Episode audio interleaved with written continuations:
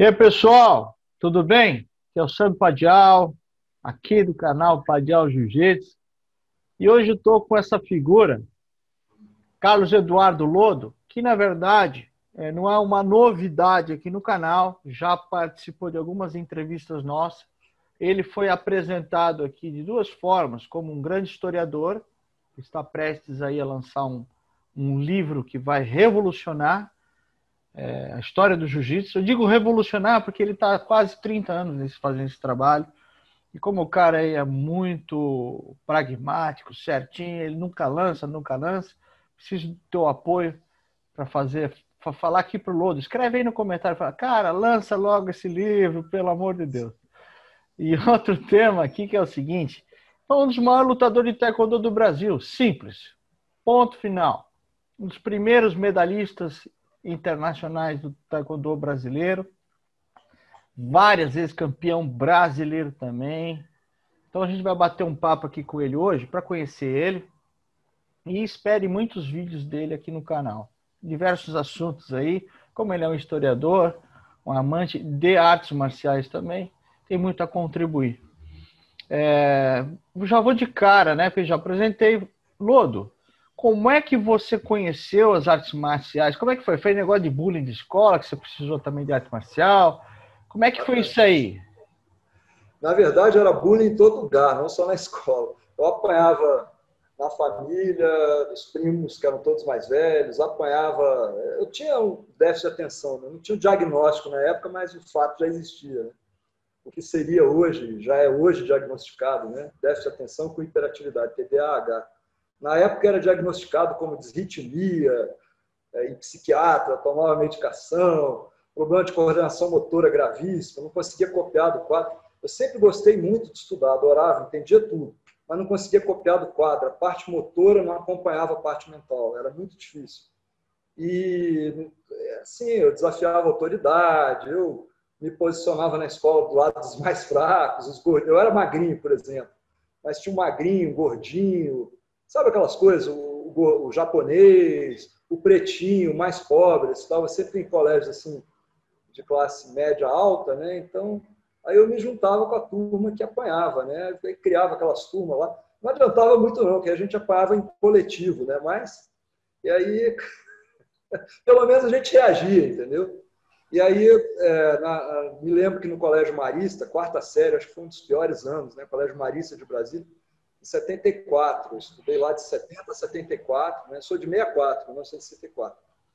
E aí teve um vale tudo lá, né, cara? E a gente ficou curioso para saber o que era aquilo, luta livre americana. A gente não sabia se era telequete, o que era. Mas uma coisa icônica, foi a última luta do Euclides Pereira com Ivan Gomes. Mal sabia eu que um dia escreveu um livro e a minha pesquisa começou por aí, Euclides Pereira e Ivan Gomes. Em 74. E a gente não podia ver o Vale Tudo, que era uma eles iam lá na hora cívica, não sei para quê, fazer propaganda, mas a gente não, não ia assistir o Vale Tudo. Então, ficamos com aquela curiosidade. Euclides Pereira e Ivan Gomes. Imagina a última luta de dois dos maiores lutadores no meu colégio. Eu apanhando a meninada lá, era hora de eu ter visto isso. Mas aí não deu. Fui para outro colégio, apanhei mais ainda, né? Aí, um certo momento, meu pai falou: não, vamos todos para a escola americana, tem que aprender inglês. Aí carregou a gente para a escola americana. Aí a coisa ficou mais séria, Sandro, porque meu pai não me colocava. Deixa eu perguntar aqui, o que eu já sei, mas vamos perguntar. Ah, tá. É verdade que a Legião Urbana e o aborto elétrico criaram um dos maiores lutadores de taekwondo da história do Brasil? Conta isso. Não, mais ou menos. Tem um fundo de verdade nessa lenda aí, que é o seguinte. Quando eu entrei para a escola americana, a coisa ficou feia. Meu pai não me colocava em luta. Meu pai era um engenheiro italiano, os esportes dele eram esportes aristocráticos, hipismo, né, coisas assim, mergulho, essas coisas eu aprendi com ele. Depois eu vou comentar também. Mas luta, não. Ser, ele falava, ser inteligente não resolve as coisas brigando. Então ele se recusava a me colocar em luta. Mas na escola americana os caras eram muito grandes e eu continuei ali. E ali era uma guerra de brasileiro com americano. Tenta imaginar nos anos 70 aqueles americanos que vinham para o Brasil, e as percepções eram difíceis, né? Nós, brasileiros, entendíamos que eles estavam é, invadindo a nossa praia, e no nosso país eles não podiam desrespeitar a gente. E eles eram uma turma assim que vinham com aquela onda do punk rock, aquela cultura do punk. E para eles, nós, filhos de empresários que estudavam na escola americana, éramos burgueses.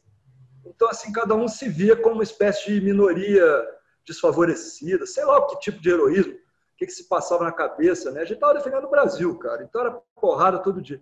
E é, tinha uma figura lá, cujo nome era André Pretórios, né?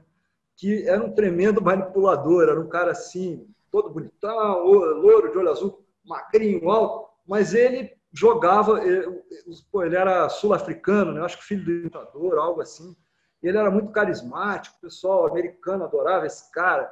Ele jogava os americanos para brigar comigo. Ele, a gente, na primeira que olhou, e ele foi fundador aí, se não me engano, do, do aborto elétrico, da Legião Urbana, tudo isso.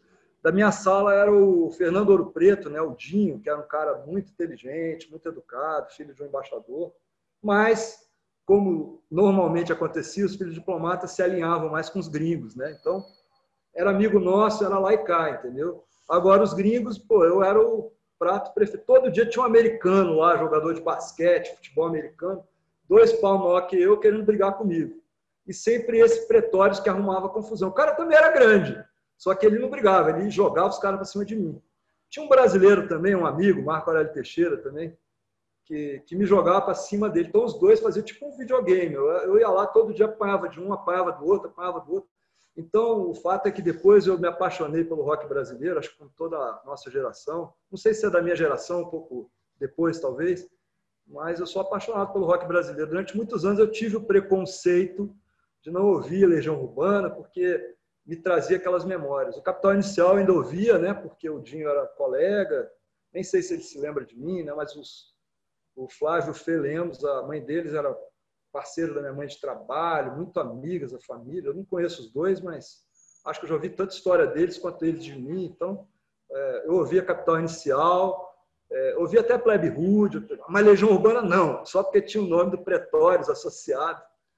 E aí, muitos anos depois, cara, na década de 90, eu levando a equipe de taekwondo, eu notei que a meninada, a garotada de outra geração, dos anos 90, cantava Renato Russo mesmo as músicas longas, cara, sabe? Eduardo e Mônica, o João do Santo Cristo, o Faroeste Caboclo, né? Cantava aquilo tudo, cara. Eu fiquei com vergonha, porque era música da minha geração.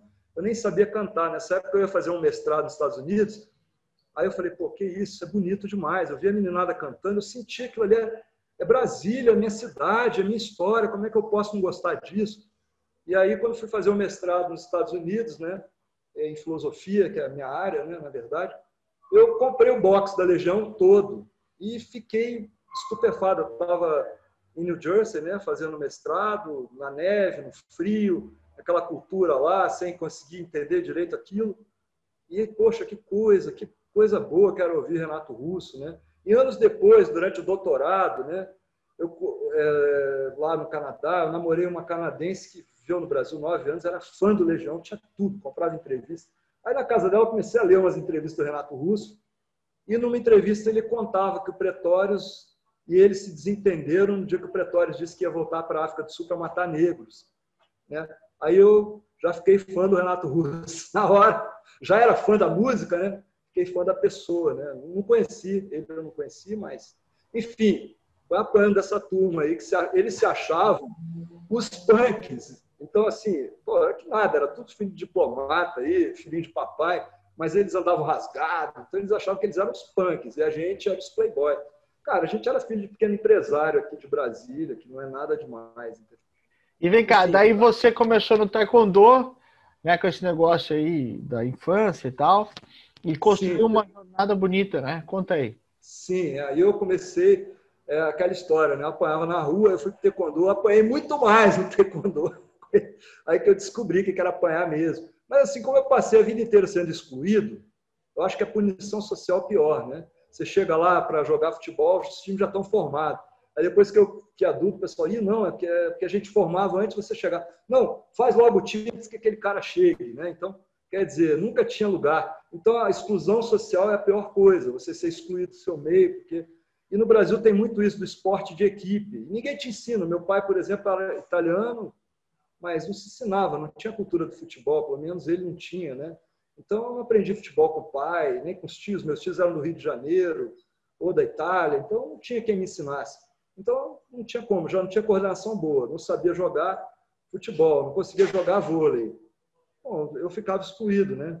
Nesse processo de exclusão, então, quando eu cheguei na arte marcial, a punição era diferente. Se eu errasse, eu ia apanhar. E o castigo físico era uma coisa que eu podia suportar. Falar, pô, amanhã eu estou bem, amanhã eu estou bem. Eu já tinha aprendido duas coisas com meu pai, que não era lutador, foi uma briga para entrar, uma história longa. Mas eu aprendi duas coisas com meu pai que foram fundamentais para mim, Sandro. Uma, como mergulhador, meu pai me ensinou respiração. Desde pequeno, quatro anos de idade, ele jogou a gente na piscina. Poucas casas em Brasília tinham piscina, a nossa foi uma das primeiras nada de extraordinário, mas tinha uma piscininha de 10 metros. Então, eu com 10 anos atravessava 10 vezes por baixo d'água, né? Então, era uma coisa bacana. Eu tinha um gás muito bom. Ele me ensinou a técnica da respiração do mergulhador. Todo lutador tem que saber respirar, tem que saber lidar com as emoções. Isso aí eu acho que foi a minha escola básica foi nadando por baixo d'água, que até hoje, mesmo sem gás, eu por baixo d'água eu faço muito. Segunda coisa que eu aprendi com meu pai foi no hipismo. Não fiquei bom nem na natação, no mergulho, nem no hipismo. Mas aprendi um negócio. Caiu do cavalo, já tem que levantar na hora, que senão o cavalo cresce na tua cabeça. Você cai do cavalo, você tem que subir na mesma hora. Então, no taekwondo, quando eu levava uma porrada, e quando eu comecei, o taekwondo era luta mesmo. Aliás, quando eu fui campeão também. Hoje, eu já nem consigo aceitar, assistir. Com todo respeito aos campeões de hoje, sei que eles treinam muito, é muito difícil ser campeão de taekwondo ainda, mas não é mais a luta que era antes. Nosso tempo era o trembling shock. O que é a regra do trembling shock? É choque estremecedor. Só valia ponto se a porrada fizesse a cabeça do outro estremecer. Uh, ou o protetor fazer um barulho de, de porrada. Né? Então, era uma luta muito interessante, como luta. Né? Tinha uma limitação, que era assim, muita especialização em chute, chute no meio e chute no rosto. Então, mas para aprender chute no meio, chute no rosto, até hoje eu nunca vi algo melhor. Inclusive, muita gente que migra do taekwondo para o muay thai se destaca, né? Quem tiver curiosidade, dá uma olhada nas lutas do tem um lutador iraniano fantástico e um é... É... Ah, bom, eu, depois eu coloco o link para vocês. O Anderson, né, fez taekwondo, né? Anderson fez taekwondo, Marco Ruas fez taekwondo. Tem muita gente no, no MMA fazendo. O chute de taekwondo é o seguinte: se ele pegar, acabou. Não, não tem um segundo, entendeu? É um só. E a gente tinha também, na minha época, a regra tinha clinch, sabe?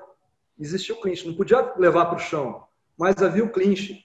Então a gente trabalhava da longa para curta distância. Se você não definisse muito rápido, clinchava, você perdia. Então a gente desenvolvia muito ter que definir logo antes de, de clinchar. Então, o controle de distância, a angulação, era uma coisa fantástica. E um lutador de taekwondo não ganha, até hoje, mas no meu tempo muito particular, não ganha se ele não arremessar 5 mil chutes por treino. Então, muitas vezes o cara vai lutar com alguém de taekwondo, entra todo fechadinho, achando que vai defender. É a mesma coisa que eu entrar com um cara de jiu-jitsu todo com o braço fechado, pescoço achando que não é assim, entendeu? Tem maneiras de você me induzir a abrir. Né? Então, mesma coisa, o taekwondo ele trabalha muito com variação de ângulo, de lado, de distância, de altura, um jogo de fintas muito rico. É uma luta interessante, mas limitada. Por isso eu também praticava outras lutas. Depois vamos falar disso aí, é daí que vem a conexão, né? Só para a gente finalizar, para não estender também o, o no, tá. no, tema, quero explorar mais esse o teu estudo todo da, das artes agarradas, aí, os grapplings, jiu-jitsu. Tá o jiu-jitsu, né? No nosso caso aqui, a história do jiu-jitsu no mundo e no Brasil. Tá. Conta para nós o teu currículo no Taekwondo. O que, que você ganhou? O que, que o Brasil se, deve se orgulhar aí desse ídolo brasileiro? Pois é, pois é, tudo de bom na gente. Então, eu, eu fui seis vezes campeão brasileiro, entre 79 e 86. Só no ano de 83 que eu perdi, um brasileiro mas, como dizem, né, a derrota nos ensina muito mais do que a vitória. Então, os meus últimos anos, eu treinei muito por causa dessa derrota. Né? É, os primeiros mundiais que nós participamos foram, que o Brasil participou, né? tive a honra de estar na seleção brasileira em 82, né, no Equador, ao lado do Flávio Molina, que foi um grande lutador, que eu acompanhei me ajudou muito. Né? dirigente da Academia Nage, uma pessoa extraordinária. Vamos falar dele quando falarmos depois. Eu acompanhei toda a, a, a saga da Academia Naja, né? a introdução do Muay Thai no Brasil. E depois, no Mundial de 85, nós lutamos muito bem, mas não pegamos medalha, porque a gente fazia um taekwondo aqui no Brasil ainda primitivo do ponto de vista da competição. O grupo que veio para cá não era especializado em competição. Então, eu tinha que ir para o Mundial filmar aquela coisa em Super 8 e fazer uma engenharia reversa e tentar imaginar como que aquelas técnicas eram treinadas. Eu vi o resultado, mas como é que chega lá? Então eu comecei a desenvolver isso, de assistir milhares e milhares de vezes os filmes e desenvolver treinamentos, drills, estudar biomecânica e também aí os meus estudos nas outras artes marciais me ajudou muito, em particular no Tai Chi Chuan, nessa nessa perseguição da perfeição técnica, né? biomecânica, cinesiologia, ciência do treinamento esportivo. Caía na minha mão, eu estava lendo, estudando é, livros de, de, autores, né? tal Kune Do, do Bruce Lee. Bruce Lee, não, você sabe, não foi um, podem dizer que ele não foi um grande lutador, mas foi uma pessoa que tinha uma cabeça de lutador, tinha um conhecimento filosófico extraordinário, as análises dele de boxe eram muito boas. Ninguém pode, ninguém pode dizer se o Bruce Lee foi o bom lutador ou não, porque ele não se colocou na prova. Então, é, não, fica, fica na dúvida, né? É, um Eu acho que ele tinha, ele tinha potencial absurdo para ser. Só que ele não se lançava Cara, na, nas competições, certo? Né? É por aí. Eu acho que o Bruce Lee era uma pessoa diferenciada, era um cara com carisma muito grande e muito inteligente. Esses caras assim, tipo Bruce Lee, Elvis Presley, John Lennon, entendeu? O próprio Renato Russo, nós estamos falando aqui são pessoas normais, entendeu? Para chegar onde chegaram, Os ETs, alguma coisa né? a mais. Poderíamos falar do, do Rickson Grace também, poderíamos falar que tem pessoas que estão um passo além na inteligência, na luminosidade. É, é isso, o, o, Bruce Lee é isso.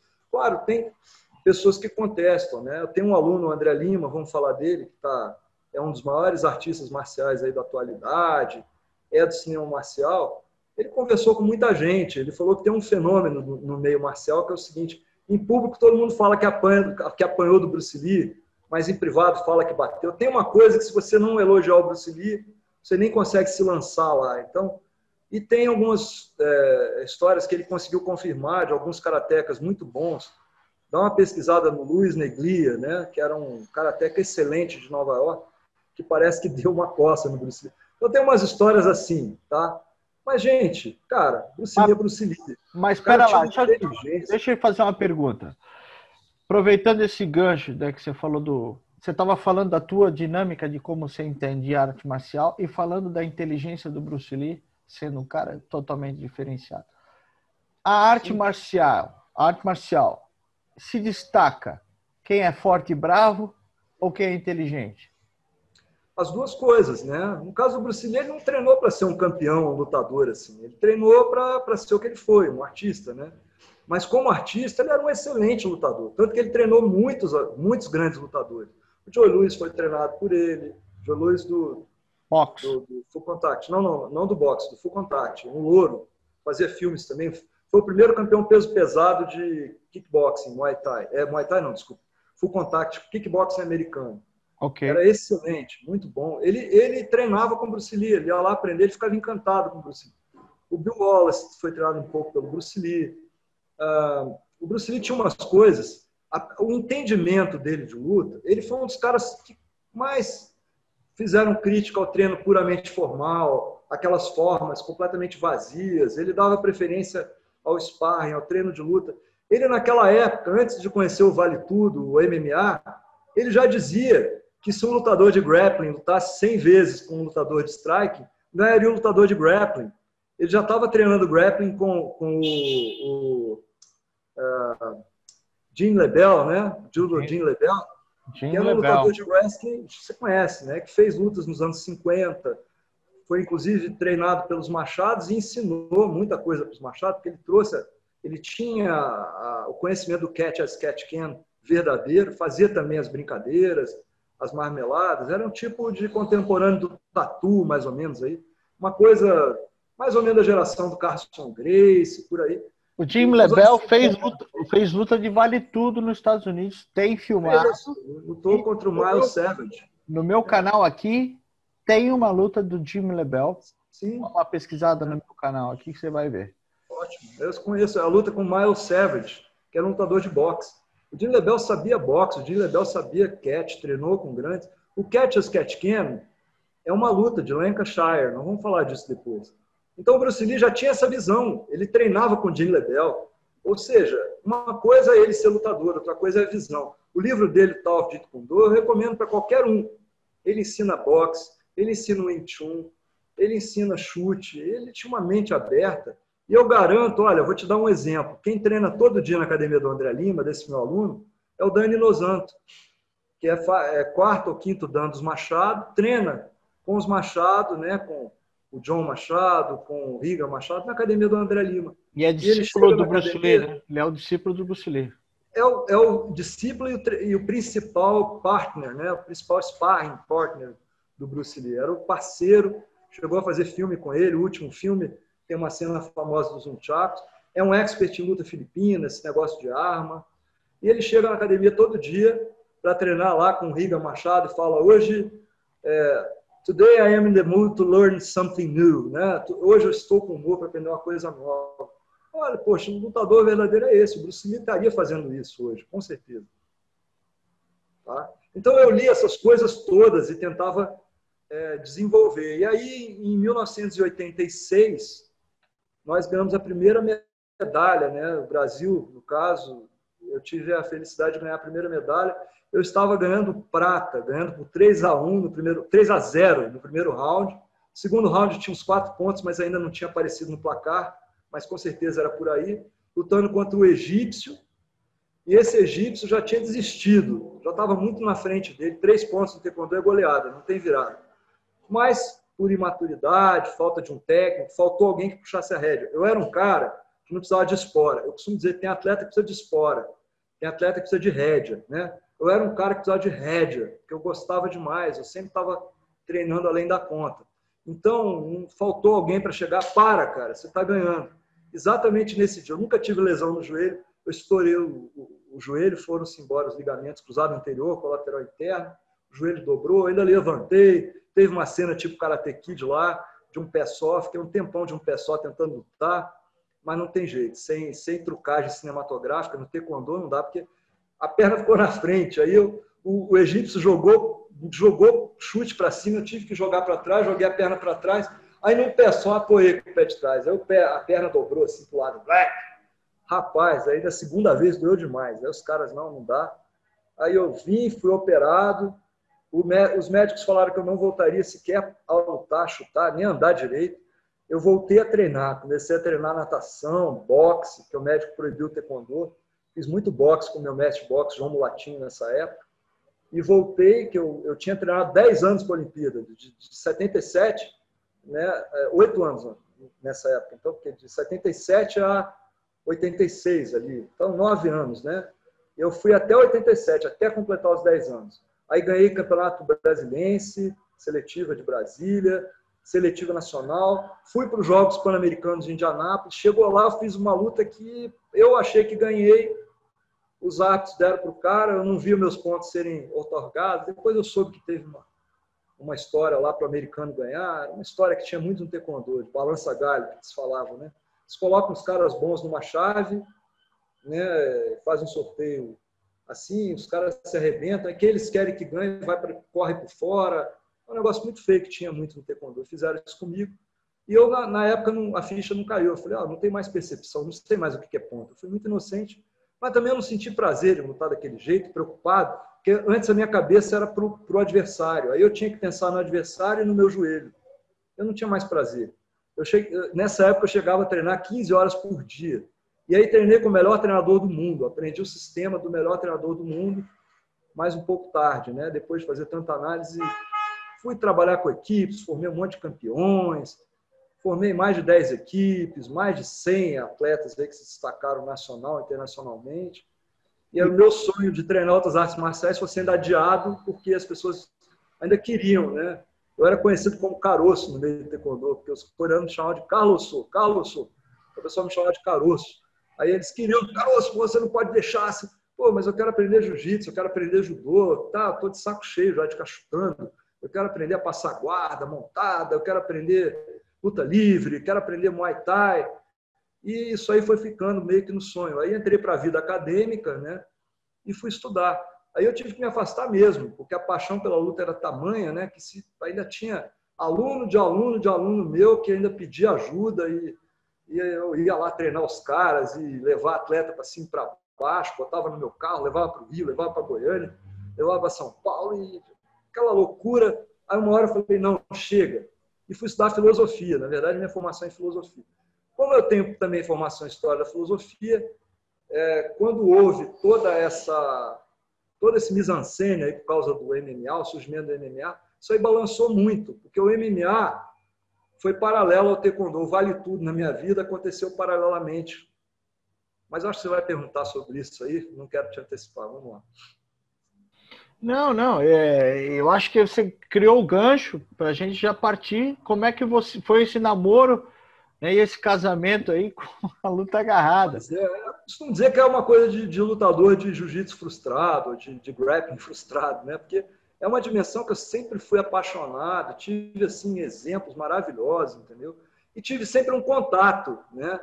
Para você ter ideia, bom, como eu falei, quando eu era garoto já teve esse vale tudo do Ivan e do Euclides que marcou assim no meu imaginário. E aí, eh, mais tarde, em 1979, quando eu estava treinando para o primeiro brasileiro, né?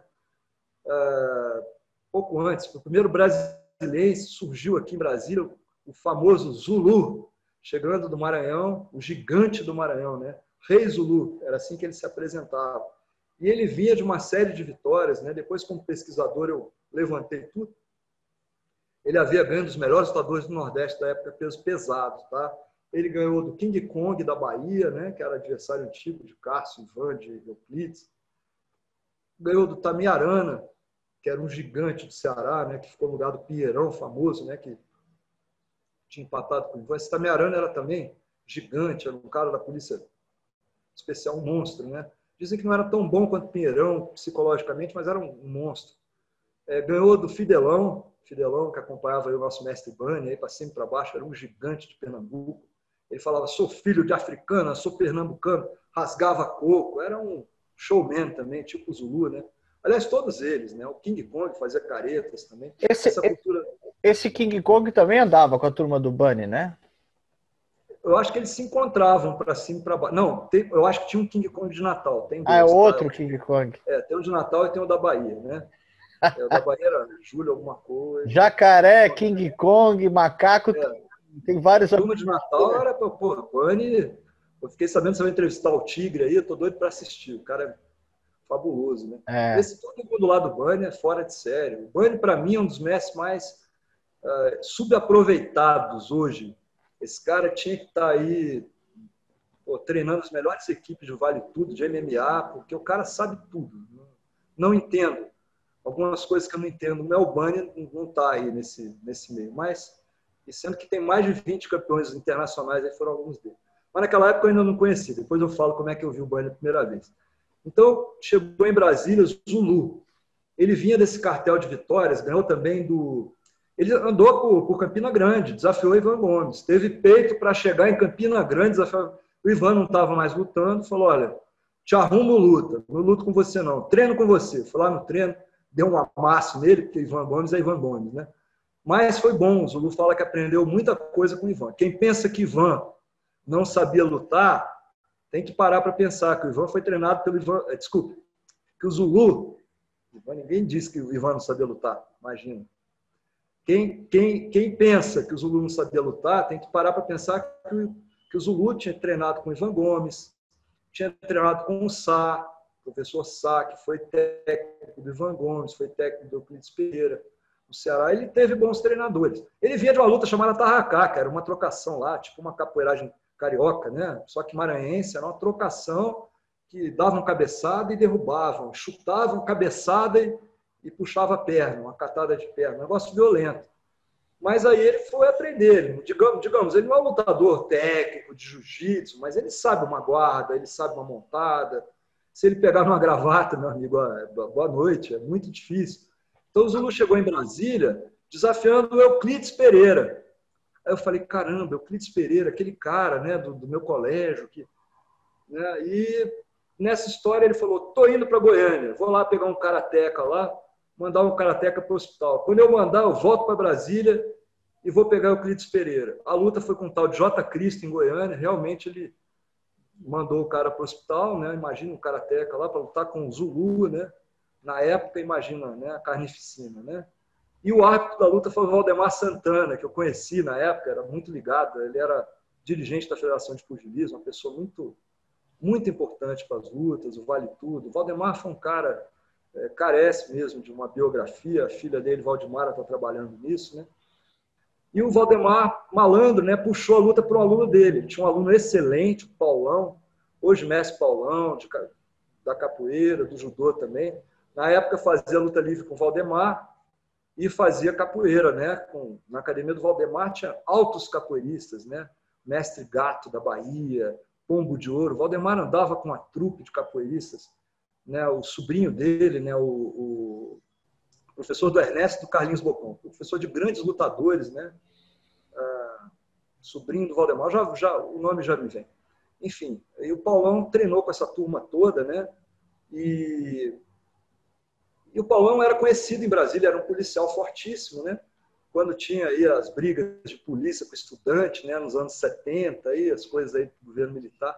Paulão era conhecido como King Kong, aqui em Brasília tinha esse apelido, mas não no meio de luta. Na luta ele era conhecido como Paulão mas no meio estudantil, quando falavam King Kong desceu do camburão, aí os alunos do NB já corriam, né? Então, foi uma coisa curiosa, porque na luta, eh, nós fomos assistir e fazer demonstração de taekwondo, né? Aquilo ali me chocou profundamente, porque quando o Paulão chegou, né?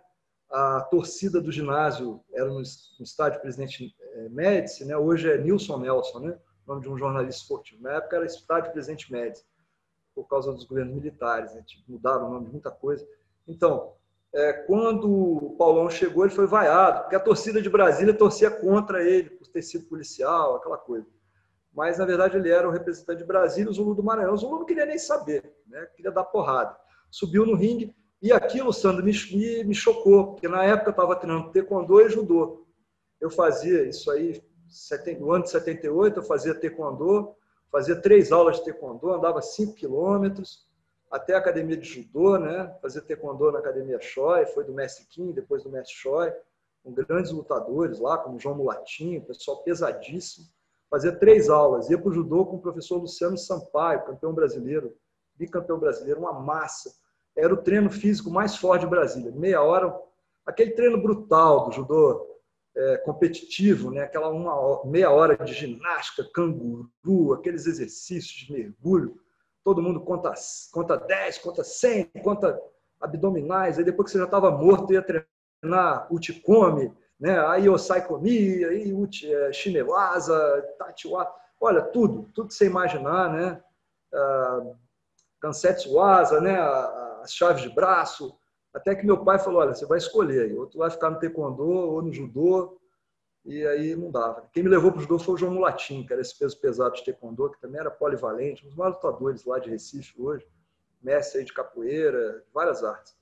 E aí, cara, eu tava com o judô na cabeça e, e o taekwondo, né? Quando eu vi o Vale Tudo, cara, aquilo ali mexeu comigo.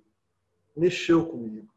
Falei, cara, isso é de verdade eu tinha sempre aquela impressão que estava treinando uma coisa que não funcionava muito bem. Tipo, se eu acertar um chute, o cara cai. Se eu não acertar, o cara vai me agarrar.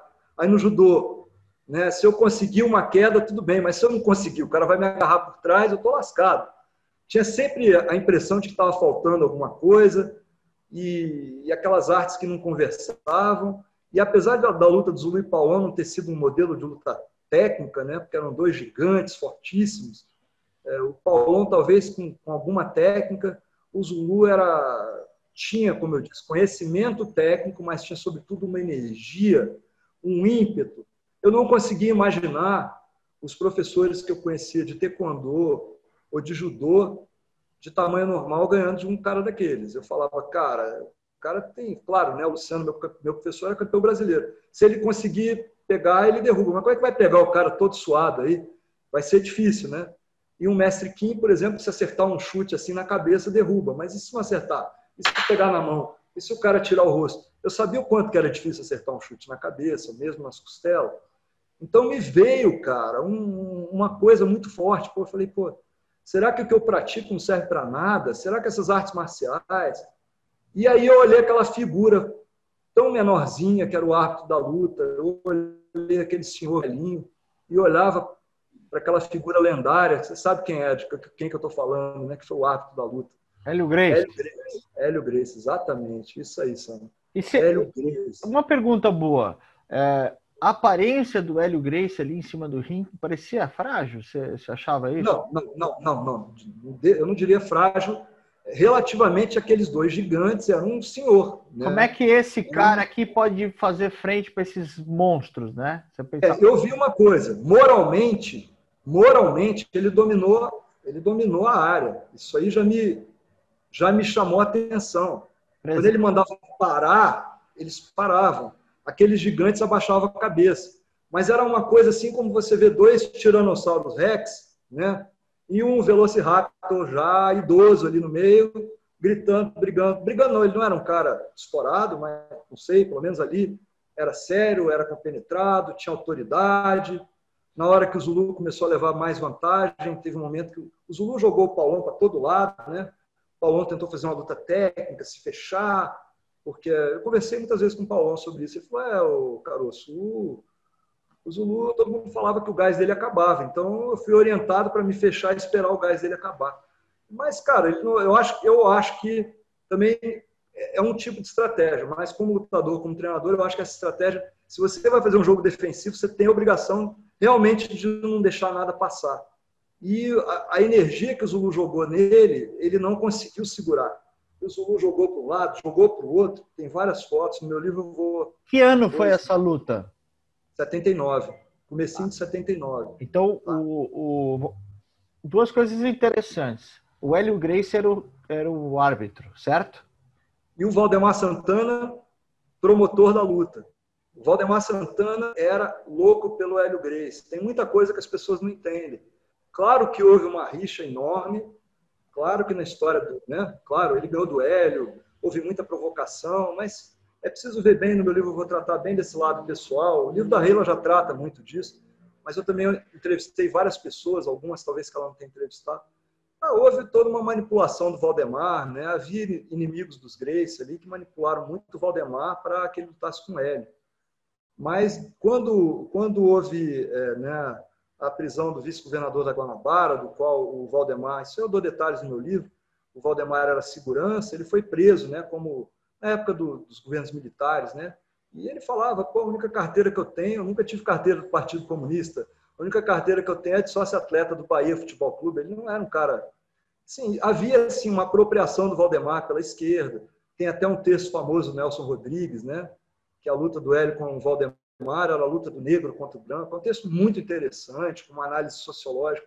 Mas o próprio é, Nelson Rodrigues depois voltou e reviu, a própria Reila menciona no livro dela, é, e ele falou: peraí, estão é, falando muito desse meu texto, mas eu vi também outra coisa.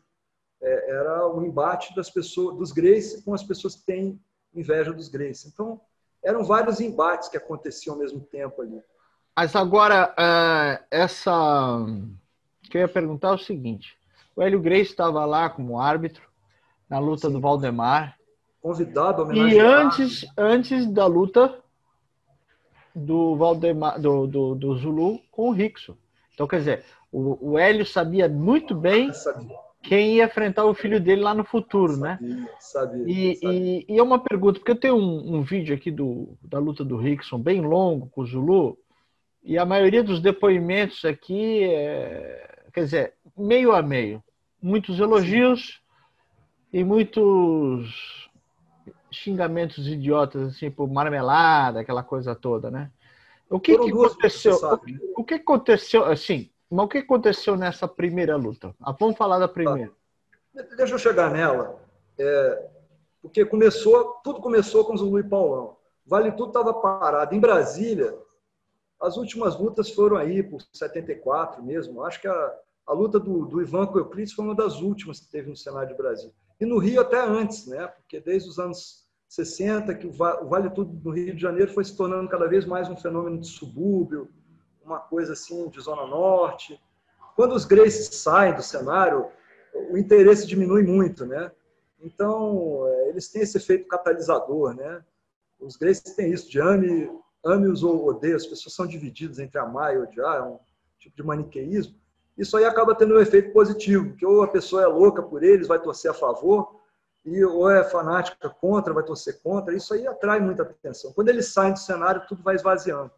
Houve razões também políticas, sociais, o Brasil passou por um governo militar, os eventos de massa começaram a, a, a ser desencorajados, por assim dizer, havia sequestro de embaixadores, usavam eventos de massa para né, essas coisas todas. Tem algumas conexões do pessoal da luta, né? o livro da Reila trata disso, né? com o pessoal ou da esquerda ou da direita, né? tem a história do, do da, da, conexão do, do, é, do Robson Grace com Brizola, mas também tem a conexão do Hélio com com Figueiredo. Nessa época, de 79, exatamente Figueiredo entra no poder. E o Figueiredo era um apaixonado pelo jiu-jitsu, era aluno do Carson, era aluno do Hélio, mas fazia aula com o Carson. Era fã do Carson, fã do Ivan. Naquela época que o Ivan e Carson tinham uma academia no Rio de Janeiro, na Toneleiros, né? Nessa época, o, o, o, general Figueiredo, que era muito até amigo do meu pai, inclusive o general Figueiredo, filho do general Clites Figueiredo, uma figura histórica, o pai dele, ele também, né? E ele foi colocado lá no governo militar e ele falou: fala. Que, ano o, o presidente, ou na época o general, foi aluno do, do Hélio Grace? Eu, bom, como ele foi fã do Cássio e do Ivan, eu estimo que ali pelos anos 60, 65, 66, por aí. Acredito que tenha sido nessa época. Ele e o Andreasa foram da Academia Grace. Agora eu estou sem a minha cronologia aqui, eu poderia. Mas eu vou fazer esse dever de casa com o meu livro, tá? Essa aí fico te devendo no meu livro mas uh, é, importante porque a Academia Grace era assim muito notória pela quantidade de, de, de figuras, de personalidades políticas, né? Sim. Agora ainda houve um boato aí de que o Hélio Grace era positivista, era fascista, fascista, são uns absurdos aí. Que, todo mundo treinava na Academia Grace, pessoal uh, da família Vargas. Eu acho que eles eram simpatizantes do Getúlio Vargas, que não era uma coisa nem outra, né? Já foi considerado fascista pela esquerda, hoje ele é considerado é um grande líder popular, essas, essas, opiniões mudam, né? O Hélio era um camarada que promovia lá o, o jiu-jitsu dele, acima de tudo. A ideologia dele, como diz aí o pessoal é, que está se debruçando sobre a questão, era o jiu-jitsu, né? Vamos avançar, Mas, vamos avançar lá para chegar no Rickson, para chegar no então, Nessa época, o, o, o índio, o famoso índio que eu conheci também aqui do Senado, que era segurança do Figueiredo, estava aí, né? O Ivan Gomes vinha ao Brasil, né, promover aqui o INOC, aquela coisa toda. E o Figueiredo tinha sido presidente do SNI e o presidente Geisel pediu para que ele assumisse a presidência da República. Ele não queria muito, ele não achava que tivesse perfil, mas a ideia era exatamente promover a abertura democrática. Era uma missão difícil, né? E o Figueiredo assumiu. E aí essa turma do Vale Tudo procurou o Figueiredo, o Valdemar também era muito ligado a ele, né? E Valdemar, poxa, tem uma responsabilidade enorme. Ele abriu portas, pouca gente sabe, mas até ajudou o Silvio Santos a conquistar o SBT, né? Ele ajudou o presidente Figueiredo a, a se convencer, a ajudar o, o Silvio Santos a, a, conquistar o SBT. Então, o Valdemar era uma figura extraordinária. Aí o Valdemar foi lá, reinaugurou o Vale Tudo. Ou seja, o Vale Tudo no Rio parou, continuou no Nordeste. O Vale Tudo do Nordeste migrou para Brasília nos anos 60. Então a gente teve esse privilégio nos anos 60, gente que eu falo, não eu, né, porque eu não estava em idade de ver Vale Tudo, mas Brasília acompanhou mais Vale Tudo por algum tempo. Essas figuras se transferiram para Brasília. Valdemar veio para cá, foi professor da Polícia Federal. Euclides Pereira veio para cá, é, foi para o Senado, para a Segurança, que hoje é a Polícia Legislativa Federal. Ele, o Índio, né? Então tinha essa rivalidade de Euclides Pereira e, Valdemar Santana, que gerou muitas lutas aqui nos anos 60, aliás, 70, né? 70. Ivan Gomes acabou vindo aqui lutar. Foi enquanto estava em Brasília, nessa década de 70, nesse ano de 74, que o Ivan Gomes soube do Inoc, saiu de Brasília com uma pessoa que eu vou revelar no meu livro, para ir para São Paulo, desafiar o Inoc. Quase aconteceu uma luta em São Paulo, mas quase aconteceu mesmo em Londrina. Tudo isso aí no meu livro vem em detalhes. E o Inoc ficou impressionado e veio a Brasília buscar o Ivan e levar o Ivan para o Japão. Isso aí ainda não está bem esclarecido, se Deus quiser, é, e vai querer, já quer, nós vamos apresentar.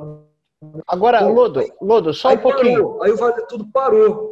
Aí quando foi em 79, esse gigante Zulu chega aqui chamando todo mundo para porrada e começou de novo. Era nisso que eu estava querendo chegar. Tá? Tudo é bem, beleza. Chegamos então.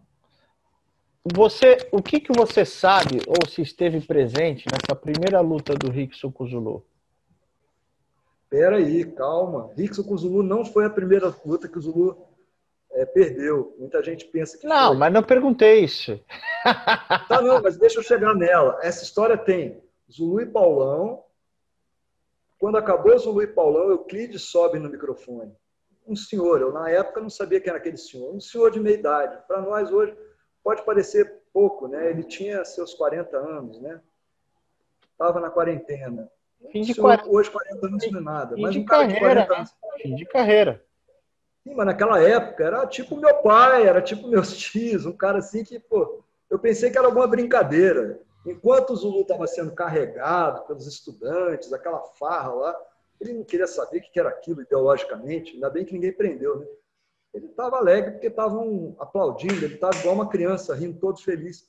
Aí aquele senhor sobe, pula assim a corda, chega no ringue e começa a falar: Eu, eu desafio, e não dava para ouvir direito o nome, desafio Zulu, aceito o desafio, e pá, pá, pá, pá, pá. Eu falei, pô, isso é alguma brincadeira, né? Eu tinha um motorista, Zé Maria, que era amigo dele, que era né, também funcionário de Senado, fazia uns bicos lá, dirigia o carro, pegava a gente na escola. E ele vivia me falando de Euclides Pereira, que eu tinha que conhecer o Euclides. Pô, Euclides é o cara que lutou lá na minha escola. Ele chegou, me cutucou, falou: Carlos Eduardo, aquele ali é o Euclides. E eu, pum, arrepiei. Falei: caramba, aquele é Euclides Pereira. Tá vendo por que eu quis falar isso? Porque, cara, eu falei: não é possível. Aquele nome que ressoava na minha cabeça desde 74 Aí nisso aí eu ganhei o brasileiro, o primeiro brasileiro de taekwondo, ia para o brasileiro, teve o primeiro treino da seleção, eu falei, pessoal, se esse treino não acabar até 8 horas, eu estou pulando fora, que 8 e meia tem a luta do Zulu e Euclides. Aí fomos assistir juntos, eu, o André Maurício, que hoje é da Secretaria aqui de Educação, secretário de Artes Marciais, e o João Mulatinho, que é um dos maiores mestres de artes marciais lá de Recife. Estava na seleção brasileira de taekwondo e fomos lá para assistir a luta. Quando entra no ringue. É só um pouquinho. Essa, né, o Euclides batia assim. É, o Euclides não é um cara alto, ele tem 1,74m, por aí. Mesma altura do Ivan. O Ivan não era alto, era forte. O Euclides é forte também, mas bem menos que o Ivan, tinha uns 30 quilos a menos que o Ivan. Então, imagina um cara na quarentena, parado desde 74, estamos em 79, bota aí cinco anos parado, entendeu? Até com um pouquinho de barriga, é, um cara que foi é, estrela em 1960, teve o auge dele em 68, quando lutou com o Carson Grace. E depois foi fazendo cada vez menos lutas e tal. Um cara que pesava 30 quilos menos que o Zulu. O Euclides era um cara de sair nessa época. Ele em forma era 65, 68, 70, por aí. Ele era o mesmo peso que o Carson Grace uma determinada época, mas ele não era um cara forte, ele era um cara magro. Um cara com esse perfil, coroa, parado, mais velho. Pode olhar, sempre que o cara estava muito mais velho, perdia. Hélio perdeu para o Valdemar. Valdemar perdeu para Euclides cinco vezes. Tá? Cinco vezes. Lutaram seis, empataram uma e perderam. Valdemar Santana perdeu para Euclides Pereira cinco vezes. Tem algumas pessoas que falam, ah, o Ivan Gomes era onça, o Euclides era presa. Gente, não é bem assim. O cara que ganha cinco vezes do Valdemar Santana, eu vou contar no meu livro uma das histórias mais incríveis do Euclides, uma luta em 68 em que o Valdemar preferiu sair preso pela PM do que voltar para o ringue com Euclides, depois do primeiro round. Era esse o nível do Euclides Pereira. Euclides já tinha ganho de todos esses gigantes aí que o Zulu ganhou. Euclides já tinha ganho do King Kong, do Tamiarana, do Yokanan, é, do Fidelão. Cinco lutas, não, sete lutas, desculpa, porque antes a gente achava que eram cinco, já desenterramos sete. Eu e o Elton Brasil estamos pesquisando todas as lutas do Euclides com o Ivan. Sete lutas com o Ivan. Todas as vezes o Ivan pesava 20 a 30 quilos a mais. Todas as vezes o Ivan prometia acabar com o Euclides. Né? Que eu saiba, só houve uma derrota. Mas essa derrota Euclides contesta. Isso aí vai ser esclarecido um dia, talvez aqui. Mas calma. Então Euclides era uma fera, meu. Só que, pô, naquelas condições, né? Como eu disse, um ia perdendo para o outro, o próprio Ivan não quis lutar com o Zulu, porque já estava idoso. O Euclides foi lá, cara, subiu no ringue para lutar com um cara muito mais forte, muito mais pesado, no auge, entendeu? E eu, do meu lado, João Mulatim, que era um peso pesado de taekwondo, campeão brasileiro universitário de judô, mestre de capoeira, que já praticava o seu boxe, estava começando, depois se tornou um grande treinador de boxe, mas e depois falando do Zé Gomes, aí no Vale Tudo, é um dos fundadores do, do Jiu-Jitsu, é, Jiu-Jitsu de Van Gomes, né? O João Mulatim, estava do meu lado. E a luta, o João olhou e falou, Carlos, o João era malhador, muito forte. O Carlos, não se faça ilusão, não. Esse velho aí não vai durar. Aí a, a minha pergunta era antes, será que um senhor como Hélio Grace, né, se tivesse um pouquinho mais novo, conseguiria lutar com o Zulu? A pergunta foi respondida quando eu vi Euclides Pereira lutando com o Zulu, um pouquinho mais novo que o Hélio, 10 anos ou 20, não, 20 anos mais novo. Mais, mais, mais pouco. O Hélio é de 1913, Euclides é de 41, não, bem, bem mais novo, bem mais novo. Mas o senhor, rapaz, foi pau para cá, pau para lá, pancada para cá. Euclides segurava aqueles tapas fenomenais do Zulu. Teve dois momentos da luta que foram muito emocionantes, tá?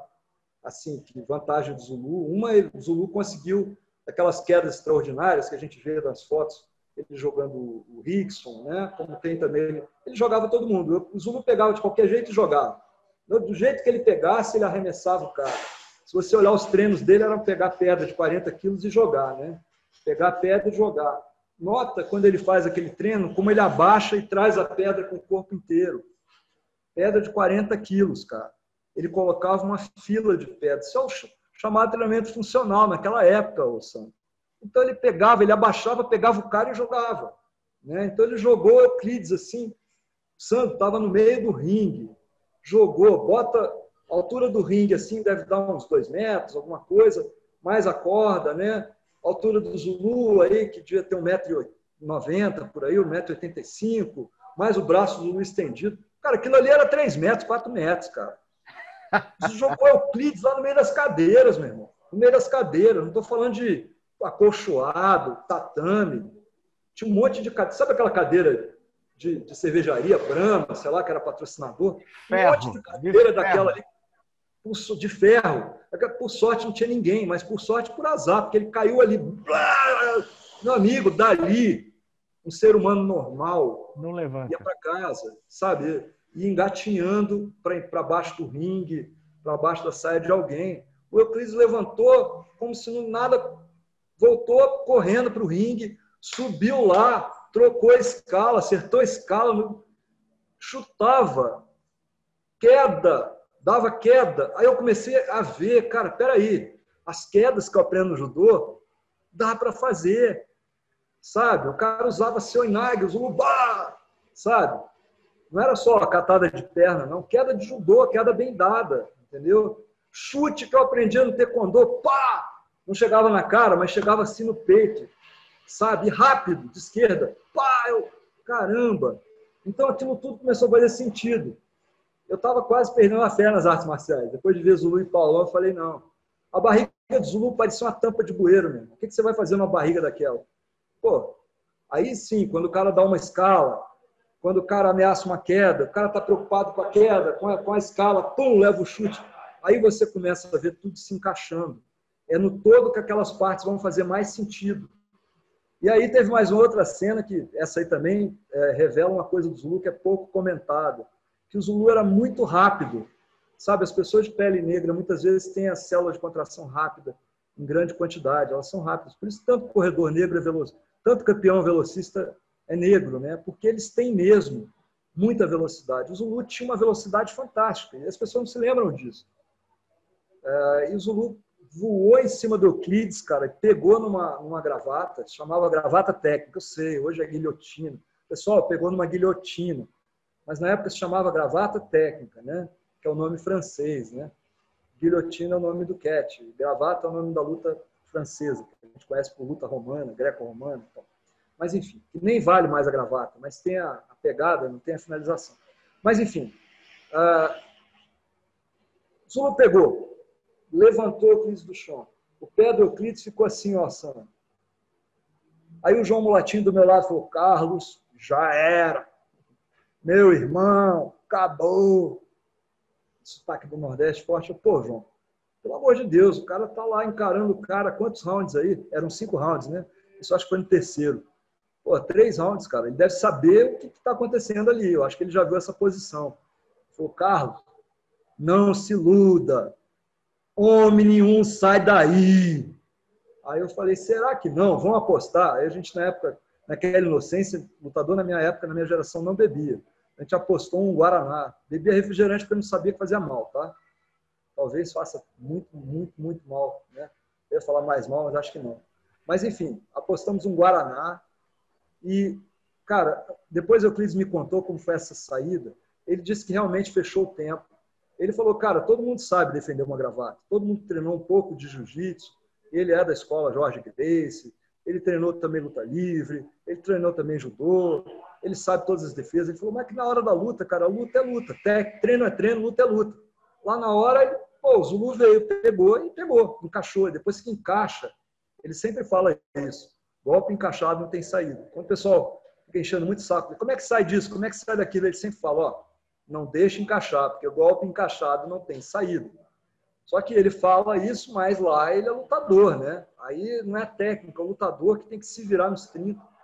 E o que ele fez, Sandro, foi o seguinte: ele se pendurou, ele, ele defendeu, ele cavou uma defesa com o braço, ele colocou né, o braço da ponta aqui na mão, fazendo a alavanca direitinho, tá? conseguiu cavar esse braço aqui por dentro, que é uma defesa que hoje, se o Lyoto Matida fizesse, treinasse com o Euclides, ou com o Bani, ou com alguém, poderia... Pô, toda hora o cara é finalizado com... Né? Então, essas coisas aí eram dia a dia, era o feijão com arroz do Vale Tudo da época. Quer dizer, o Zulu com aquela gravata encaixada, o Euclides cavou o braço aqui, enfiou o braço, aliviou a pressão. Daqui, ele ficou pendurado ainda, mas conseguiu respirar. Ele disse que subia na perna do Zulu, escorregando assim, sabe? Porque o Zulu era bem mais alto. O Zulu fazia aquela gravata. Você sabe, né? Claro, hoje o Renzo Grace fala: ah, se jogar o corpo para trás, a cabeça sai e tal. Mas quando o corpo está bem colado e você joga o corpo para trás, a cabeça está lá atrás, o pescoço está aqui. Não, é uma coisa assim. Não é tão fácil a saída, né? Como é que ele terminou? Zulu, cara, ele foi se escorregando, se escorregando. Quando ele ia perdendo consciência, ele disse que parou de ouvir o som do ginásio todo, só ouvia a voz da dona Vânia, mulher dele, esposa dele. Ele ouvia a voz da dona Vânia, lá no meio do povo, que ela gritava ah, igual uma leoa, né? Era assim, a dona Vânia dava o show dela à parte lá. Euclides, Euclides, sai daí. Ele ouviu, ouviu aquilo, não vou, não vou, não vou. Ele jogou o joelho para cima e pum! Jogou o peso para baixo de repente. Aí o Zulu se curvou um pouco para frente. O Zulu se curvou um pouco para frente, reagiu querendo ir para trás. O Euclides entrou com o Sotogari da posição aqui, ó, com o braço cavado. Ele entrou a perna de fora, por detrás da perna do cara. Entrou o Sotogari perfeito, fazendo o trabalho da puxada com a gravata, com o braço de fora da gravata, tá? E o trabalho de empurrar da mão com o ombro, cara. Ele fez um Osotogari perfeito, quer dizer, as duas funções do Osotogari. O Osotogari, na verdade, ele é um movimento circular. Muita gente acha que é só puxar e empurrar. É muito mais não, sutil não, que não, isso. Não, é. Você está rodando o cara em torno do eixo Y, né, da coluna dele. O Euclides fez a técnica perfeita. O Zulu caiu chapado, porque na hora que ele caiu para frente, o Zulu jogou para trás. O Euclides foi para cima, entrou com o ombro. O Euclides tem muito essa jogada de ombro é coisa de misturar boxe com, com luta livre, com catch. Ele tem isso aqui, ele joga esse ombro. Quando ele pega a gravata, ninguém tira a cabeça. É como o Renzo ensina. Ele joga o ombro e, e gira. Não sai, não. Rapaz, e aí? O Zulu caiu igual a uma, uma chapa no chão. O Euclides já montou e começou com as escalas. Só quem viu sabe. As escalas do Euclides vê o senador, o governador Arthur Vigílio falando. Euclides batendo o saco, você olha, você fica com medo. As escalas dele são muito fortes. A vitória dele com o Carson Grace era o Carson tentando agarrar e ele dando as escalas. É uma coisa assim, uma pessoa normal não aguenta mais do que uma ou duas escalas. Bom, dele, né? Na mão, na mão. No rosto é uma só e cai. Quando ele subiu e começou a dar escala no Zulu, acaba o round. Aí eu falei, putz, não acredito. Mas eu ganhei minha, ah, meu refrigerante, meu Guaraná. Antártica. Antártica. E aí, cara, beleza. Acaba o round. Eu falei, não acredito. Né? O outro round foi uma trocação danada. O Zulu chutando, o Euclides defendendo. Aí o, Euclides encaixou o famoso chute de esquerda, que tem a foto dele no Correio Brasiliense. Foi, foi eu que escaneei, difundi lá pelos Estados Unidos. Hoje todo mundo tem na internet. Tem também o, o Facebook, Euclides Pereira Vale Tudo, né? Que eu deixei isso aí. Tem um material biográfico enorme. Essas fotos todas foram escaneadas por mim, tá? E deu esse chute, o Zulu dobrou um pouco para frente, Euclides encaixou a mesma gravata, só que com a técnica, levou para o chão, do jeito que é feito hoje, cara, com a perna, sabe a perninha por fora, sabe, para o cara não passar para lá, tudo bonitinho, cara. A outra perna fora, o, o Zulu bateu. E tinha esse filme, peço encarecidamente, quem de Brasília tivesse esse filme, dirija-se ao canal do Sandro Padial. Esse filme vale ouro. O, o, o, a, eu vi esse filme várias vezes, era um filme Super 8, ele rodou aqui, foi o professor Testa, Flávio Testa, que filmou. E aí um ia pegando o outro, pegando o outro, tudo que é professor de luta de Brasília, viu? Na hora que o Zulu bate no tatame, né, ele estava é, ele tava assim, né, com o Euclides dando a gravata, ele bateu assim, tatame era uma lona velha, né? Aquela lona suja, saía aquela poeira, dá bem assim a ideia da, da, clima, né? O Vale Tudo era aquele improviso, uma lona velha que ficava um tempão guardada e botavam lá. Era aquela coisa assim que o cara lutava lá, não ganhava nada, né? Ganhava menos do que um mês de salário. Ô Lodo, então quando finalmente o, o Euclides ganhou, como é que o público reagiu? Foi uma loucura, cara. Foi uma loucura. A cidade, pô, o ginásio estava lotado, foi, foi uma loucura. Quer dizer, totalmente lotado não, Vale Tudo não era ainda uma coisa. Tinha um público, era interessante, né? Isso aí, porque tinha uma cultura de Vale Tudo que a gente não, que a gente não conhecia, pessoas de uma certa idade, todo mundo sabia quem era Euclides, Valdemar.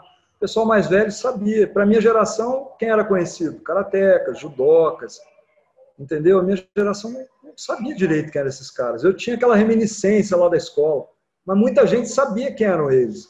Mas não era o grande público jovem da época que ia. Mas tinha o pessoal das academias e tudo. Foi uma loucura. E nessa hora passou o Zé Maria, aquele motorista lá que era amigo dele, né? Aquele segurança do Senado, fazia um bico lá me levando da escola. Falou, me chamou lá, né? Por causa do Ardô, Dudu, vem cá, vem cá, vem cá, vamos ali. Falei, onde, Zé? Tá doido? Falar com o Euclides. Aí eu falei, que isso, cara? O cara acabou de ganhar do, Zulu, rapaz, está louco. Está cercado, a Rede Globo, TV Nacional, todas as televisões da época em volta dele lá, com um monte de microfone, TV Brasília, TV Tupi, né? Que era... E aí ele falou, não, não, vamos lá, vamos lá, vamos lá. Eu olhei para o João né, e para o André, falei, vamos lá. Ele disse, não, tá doido, não vai nem chegar perto dele. Não, o Zé Maria é colega de trabalho dele, os dois eram segurança do Senado. Eu desci, né? Ah, não tem nada a perder, quero ver esse cara de perto, né? O cara era mais baixo que eu, que me impressionou mais ainda. Era um senhor que poderia ser meu pai. Aí eu falei, não, isso não é normal, cara. Tem que conhecer isso aí. E ele dando entrevista, assim que, que a entrevista deu uma paradinha, o Zé Maria, oi, Euclides! Aí ele, fala, Zé Maria. Saiu lá da entrevista, tudo bom, rapaz, como é que é? Tá aí, não sei o quê, aquele problema lá do serviço. Começaram a falar de trabalho. Não, mas eu vim aqui para te apresentar. Isso aqui é filho de uma, da dona Maria Elisa da biblioteca, colega nosso. Ah, sim, minha mãe era da biblioteca do Senado. E aí, poxa vida, meu filho, você treina? Eu falei, eu estou treinando uma luta aí. Que luta? Taekwondo. Ele, taekwondo, é? Ah, isso é muito bom. Então vamos lá, aparece lá no Senado segunda-feira. Eu não acreditei. O Euclides Pereira, eu um moleque, né? Eu tinha 13 anos aí, não, 15 anos. 79, eu tinha 15 anos. O cara conheceu o Euclides Pereira no tatame. Aí subi, né? Falei com, com o André, com o João. André, oh, que isso, não sei o que. O João, não, vamos lá, vamos lá. O João já queria ir, o João fazia tudo que é luta aí, sabia agarrar, sabia tudo. Como eu disse, ele era faixa roxa de judô e dos bons. Já era é, terceiro lugar no ranking nacional de taekwondo, cara forte pra caramba. Aí tinha uns 45 para 50 de braço, pesava os seus 98 quilos.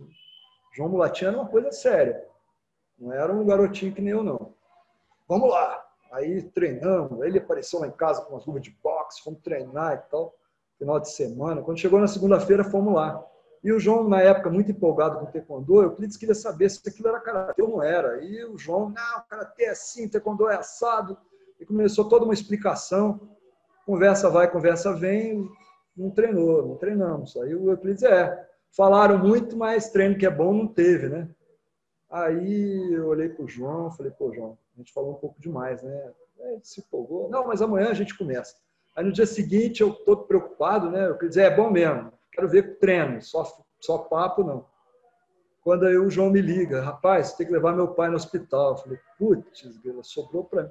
Imagina, cara, cheguei lá no Senado sozinho, era um tatame. Para mim era um, era um, lugar sagrado. Naquele tatame treinava Euclides Pereira, o índio, né, que é o Francisco Pereira da Silva, que era o famoso segurança do Figueiredo, né? Tem o um livro do, do, do jornalista da Manchete, o um índio no Planalto, uma coisa assim. Um livro muito bom sobre história política brasileira. Era um capanga mesmo do presidente. O índio é um cara que. Não sei se você lembra da época do Collor de Mello, ele era o segurança que acompanhava o Collor dentro do Congresso. Era um cara super interessante se conversar, uma figura folclórica. Guanair Vial, não sei se você já ouviu falar, que era aí de São Paulo, que lutou no Rio, foi da Academia Grace.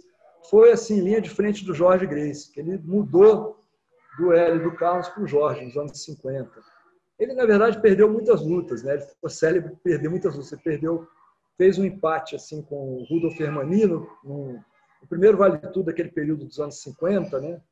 Muita gente fala, ah, o Vale Tudo nasceu em 53, é, na quadra do, do, do, do, Vasco da Gama. E aí você fala, pô, mas e o Hélio não lutou em 30? É porque cada geração tem uma memória do começo do Vale Tudo. Na verdade, o Vale Tudo não era uma coisa contínua, não era uma história contínua, era meio sazonal. Esse é um fenômeno que as pessoas não se dão conta. Porque você tem a formação, eu acho que um dos, dos maiores desafios para o Vale Tudo se tornar uma, é, uma atividade perene é a continuidade da formação, porque é muito difícil alguém estar preparado para Vale Tudo. Então, você tem uma formação de um certo número de atletas, esses atletas aí vão lutando, cada um se selecionando os melhores, até os melhores se encontrarem. Depois vira aquela coisa que não tem mais quem lutar com quem, não tem é difícil a renovação, porque um treina judô, um treina karatê, até você ter uma nova geração que combine todas essas artes, né? Então, algumas pessoas acham que o Vale Tudo começou em 53. Realmente, um dos começos foi em 53. E houve uma ah. luta clássica, né? Do Rudolf Hermani com o Guanaí Vial. E eu conheci esse Guanaí Vial, que era um cara que saiu do L do Carlos para treinar com o Jorge.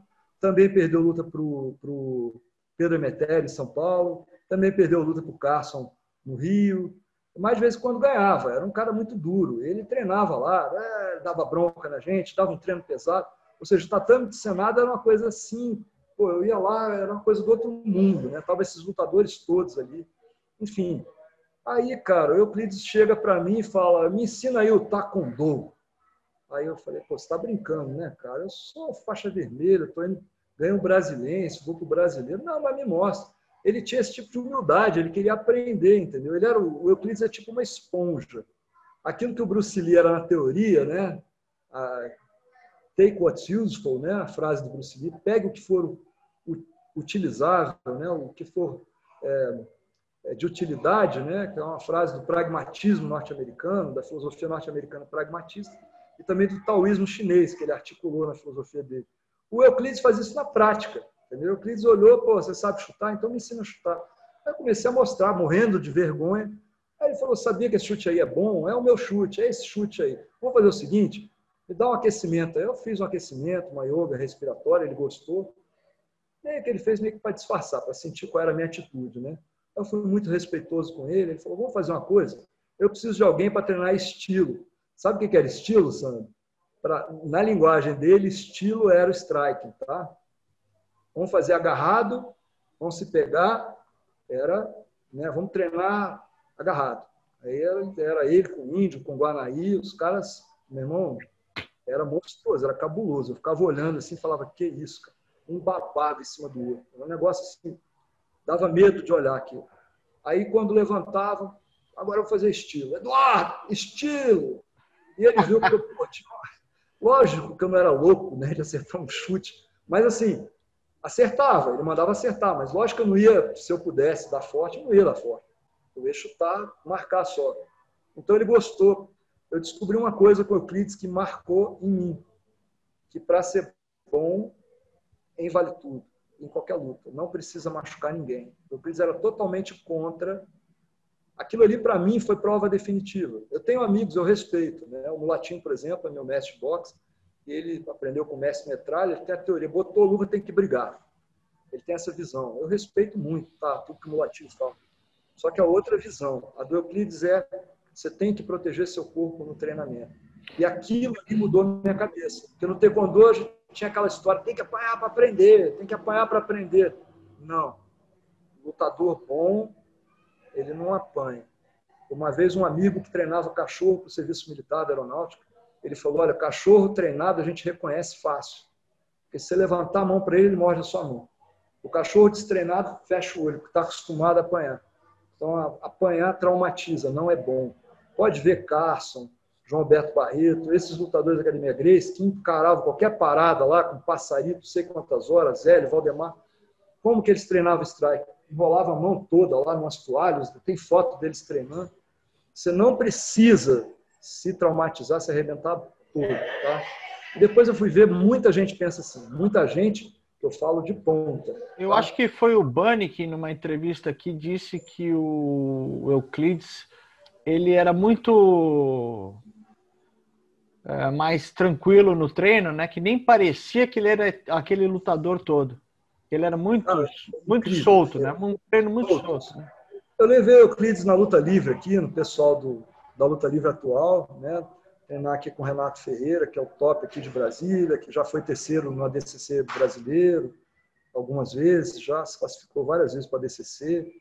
E o Renato falou, cara, o jogo dele é todo justo, cara. O chão dele é todo ajustado. Tipo, um cara da luta livre top de hoje fala isso.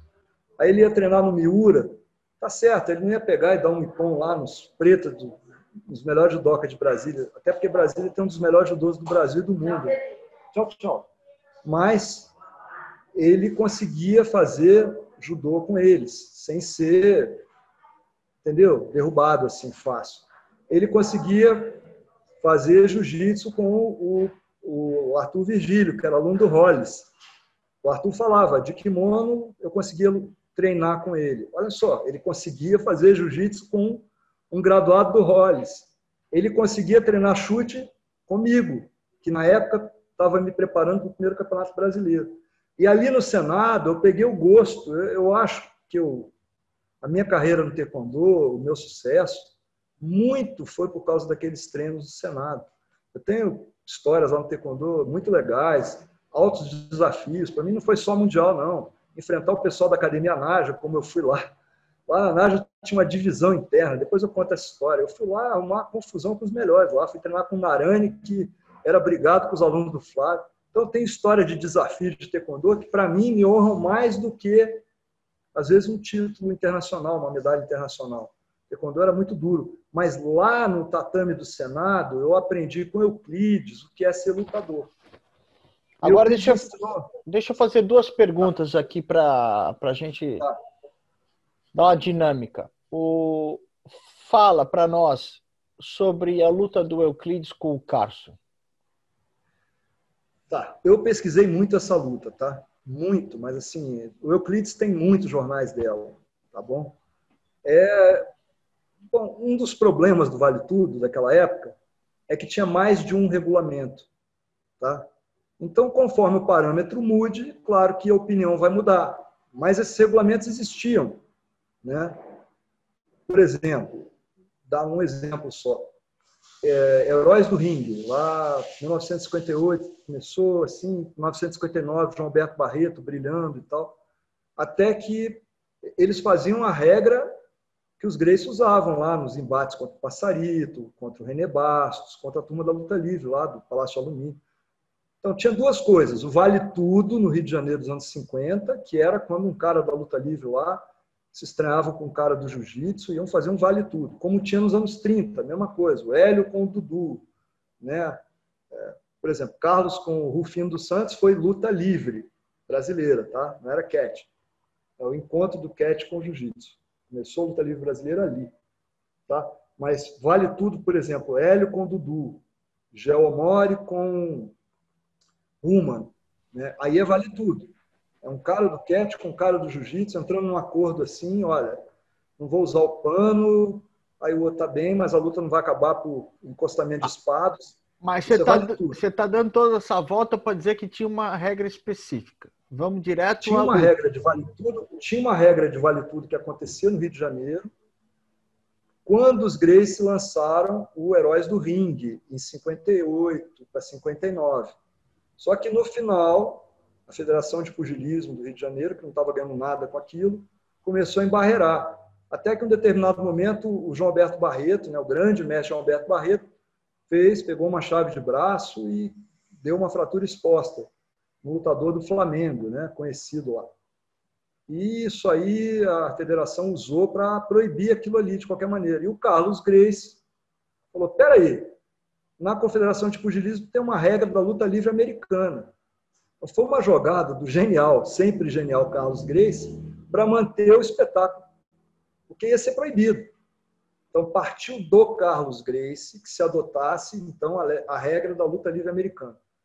Pelo, pelas entrevistas que eu fiz ao pessoal ligado, né, o Rudolf Hermani era muito amigo do Hugo Melo, entrevistei o, Hermani, graças a ele, o Hugo Melo, lutadores lá da, do, do da luta livre carioca, lá do Templo Tatu, esse pessoal das antigas, eles falam, olha, a regra estava lá no papel, mas a maior parte das lutas lá do Palácio de Alumínio, do Estádio Brasil, eram trabalho. Tinha luta de verdade? Tinha, uma ou outra. Mas ali quase todas as lutas eram trabalhos.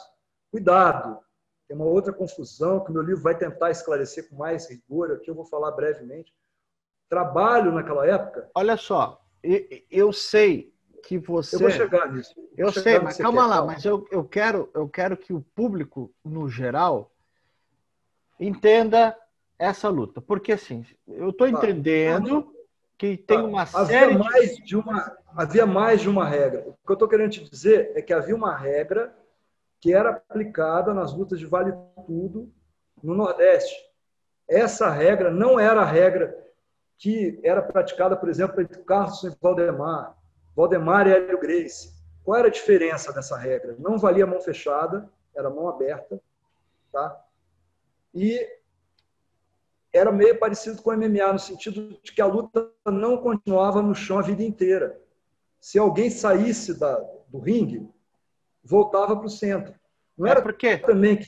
É porque, como eu conheço o canal, e você começa, eu falo, como sim, foi a luta do sim. Carlos e do, do Carson e do, do Euclides, e você começa a falar muito da regra, eu já sei que vai chover comentário aqui, ah, tá vendo os Grace criando regra de novo para favorecer ele. Dizendo, então isso calma, pode até não, ser. Mas aí não. Nesse eu sei que caso, não é esse sentido, eu sei que não é nesse, isso. Mas já vamos falar. O, que alega, o, que se alega, é o contrário. Né? O que o pessoal do lado Grace alega é que a regra desfavoreceu os Grace. Eu só estou querendo lembrar que essa regra não foi inventada pelo pessoal do Nordeste. Essa regra começou no Rio de Janeiro, com o Carlos Grace, para continuar o espetáculo. Tá? E nessa regra aí, a luta realmente podia sair do ringue. Eu dou um exemplo. Às vezes essa regra foi aplicada mesmo entre Carson e Valdemar. Pode ver Valdemar e Carson, naquele vídeo que você passou outro dia na homenagem do Carson, tem um determinado momento que o Valdemar monta. O que, que o Carson faz? Sai do ringue. Era um recurso. Que, que dizia nessa regra? Quem sair do ringue perde um ponto. Tá?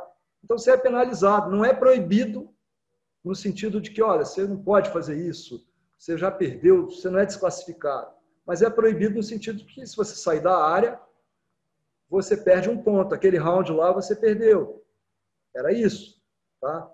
Bom, essa luta do Euclides com, com, com o Carson, ela demorou muito tempo para ser negociada. Euclides ali já tinha lutado com Ivan Gomes em 1962, a primeira luta deles no TV Ring Torre. Tá? Foi a primeira luta deles. O Ivan estava até em, em Alagoas, no Nordeste, lutando por lá, e disse que ia acabar com o Euclides. Deu empate, depois de 10 rounds. O Ivan era bem mais pesado. Euclides nunca lutou por pontos com o Ivan. Então, olha só. tem uma regra que é o vale tudo, lá do Carson com L, não sei o quê, começo do, do Heróis do Ringue, uma regra que era da Federação de Pugilismo que se chamava Luta Livre Americana. Dizem que também no Nordeste uma regra do professor Pedro Emetério, do mestre Pedro Emetério, que já devia ser uma regra semelhante à dos Grace, valendo tudo mesmo, entendeu? E também tinha regras negociadas para lutas específicas, ou seja, parte do jogo do Vale Tudo era essa negociação. Porque como tinha mais de uma regra, e como eles não eram lutadores, às vezes, do mesmo peso, Ivan, quando lutava com o Euclides, pô, Euclides tinha que conceder, pô, tô lutando com um cara 20, 30 quilos mais pesado. Então não vou lutar por pontos. Ele não aceitava essa regra da confederação. O Ivan concedia porque ele, pô, vou acabar com ele. Em 10 rounds eu vou acabar com ele. Então, tinha, era parte do jogo do Vale Tudo negociar a regra, tá? Até porque nós estamos falando de atletas que eram de pesos diferentes, muitas vezes, mas no caso de Euclides e, e Carson, idades muito diferentes. Então, houve uma negociação. Os Grace foram para o Rio, eh, para Salvador em 68 com o advogado deles, da família, tudo isso documentado nos jornais, né? eu mostro no meu livro. E a regra adotada foi essa da confederação, que foi publicada nos jornais. Né? E assim, quando eu converso com o Bani, amigavelmente, porque o Bani é aluno do Carson e defende a perspectiva do Carson, que eu respeito compreendo. Né? Segundo o Carson, a regra foi decidida em cima da hora e ele foi prejudicado com essa história, porque Euclides, numa hora que aparentemente, o Carson fala que pegou as costas. Não tem filme dessa luta, né? E parece que existe. Se alguém tiver esse filme, pelo amor de Deus, tá? Canal Sandro Padial. É pro Sandro, tá? Outra, pro Sandro. outra coisa, o, o, o Lodo, tá claro para mim que você está contando toda uma história de uma regra, porque essa luta foi definida pelas regras. Vamos direto à luta. Toda luta, luta né? Tá. A, a, tá. O que os jornais falam foi uma luta de cinco rounds que o Carson tentou pegar de todas as maneiras e não conseguia pegar. Na época, o Euclides já tinha. Euclides começou em 1960 como campeão de luta livre esportiva. Na época era chamada equivocadamente de luta livre olímpica, mas está errado. Ele mesmo fala: ah, eu comecei na luta livre olímpica. Não era olímpico nada, porque a olímpica não tem finalização. E a dele tinha. É porque nessa época o pessoal da luta livre se meteu aí com a luta livre olímpica, começaram a, a, com a luta olímpica e virou uma bagunça. Mas era a luta livre esportiva, ou seja, a luta de finalização, submission de hoje. Só que bem mais abrangente, porque valia mais coisa. Euclides começou fazendo isso. Até que começaram a perguntar para ele, ah, Euclides, você é, tem medo de lutar vale tudo? Ele falou, tem, porra, nunca tomei porrada. Aí ele pediu para o professor José Fidelis, que era o irmão do Fidelão, que era um dos melhores treinadores de boxe de Pernambuco, para ensinar boxe para ele. Aí ele foi fazer escolinha de boxe, aprendeu boxe do começo e gostou, levava jeito para trocação. O primeiro vale tudo dele mesmo foi com o Valdo Santana. O mesmo Valdo, Valdo Santana que fez uma luta pesada com o Robson Grace. O próprio Robson admite que apanhou muito. Foi empate porque ninguém finalizou, mas teve um sabor de vitória para o Valdo, dizem, né? mas que o Robson era muito bom, raçudo, né? Mas Euclides era esse peso, era peso do Valdo Santana, peso do Robson, ele não era peso do Ivan, né? Mas ele já tinha empatado com o Ivan em 62, ele já tinha ganho do Valdemar é, três, quatro, quatro vezes quando ele lutou com o Carson, quatro vitórias sobre o Valdemar.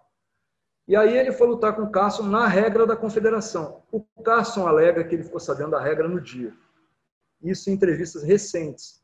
Nos jornais eu não encontrei sequer um protesto, nada dos Grace, nenhuma fala, tipo, olha, essa regra nós não aceitamos. O que eu encontrei nos jornais foi que o Clésio Atanásio, é, manager, manager né, o empresário do Euclides, garantiu para o Euclides que ia ter uma revanche com os Grace no Rio. Pô, você conseguiu ganhar do Cássio, agora você vai ter que lutar com ele no Rio. Para o Euclides, a luta com o Cássio no Rio seria a luta da independência, porque o treinador dele, o Clésio, se comprometeu a dar a bolsa lá da luta com o Cássio no Rio para o Euclides. Ele falou: vamos pegar essa aqui, vamos montar. Aí montaram lá um negócio para eles que não deu muito certo, entendeu? O Euclides ficou a ver navios aí, porque foi ser sócio de uma coisa, eu não sei direito, um restaurante, alguma coisa assim, que não era muita praia deles. Né?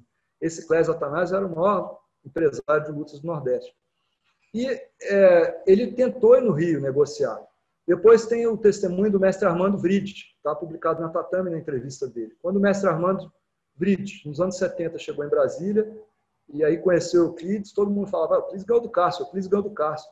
E, poxa, o mestre Armando era da Academia é, Grace, né? colega, irmão de criação praticamente do Cássio, foi lá, pô, Cássio, tem que lutar com esse Euclides.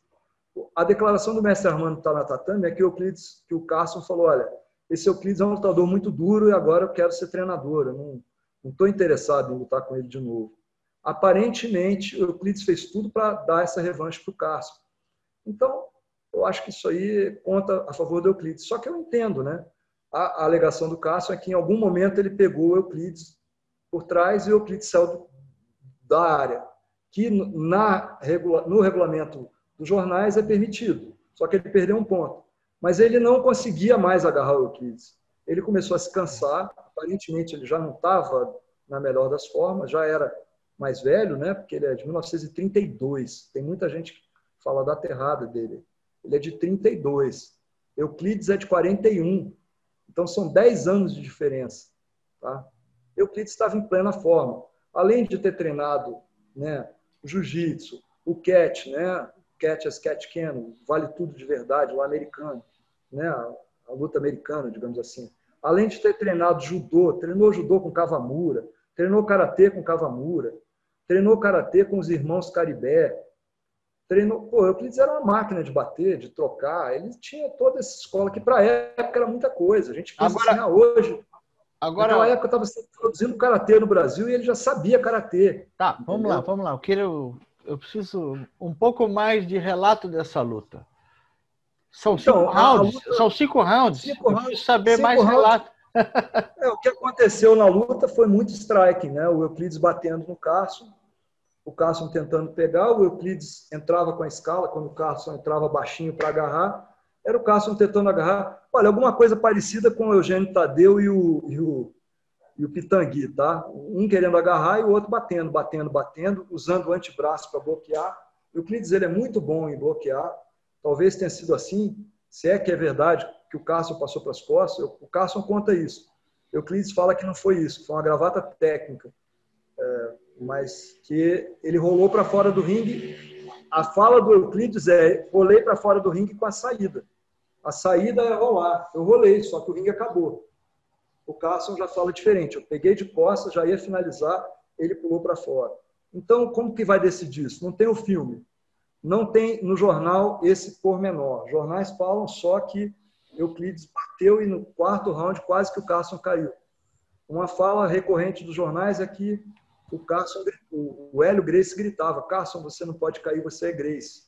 O Carson saiu bastante contundido. Tem foto dele com o nariz quebrado, sangrando, né?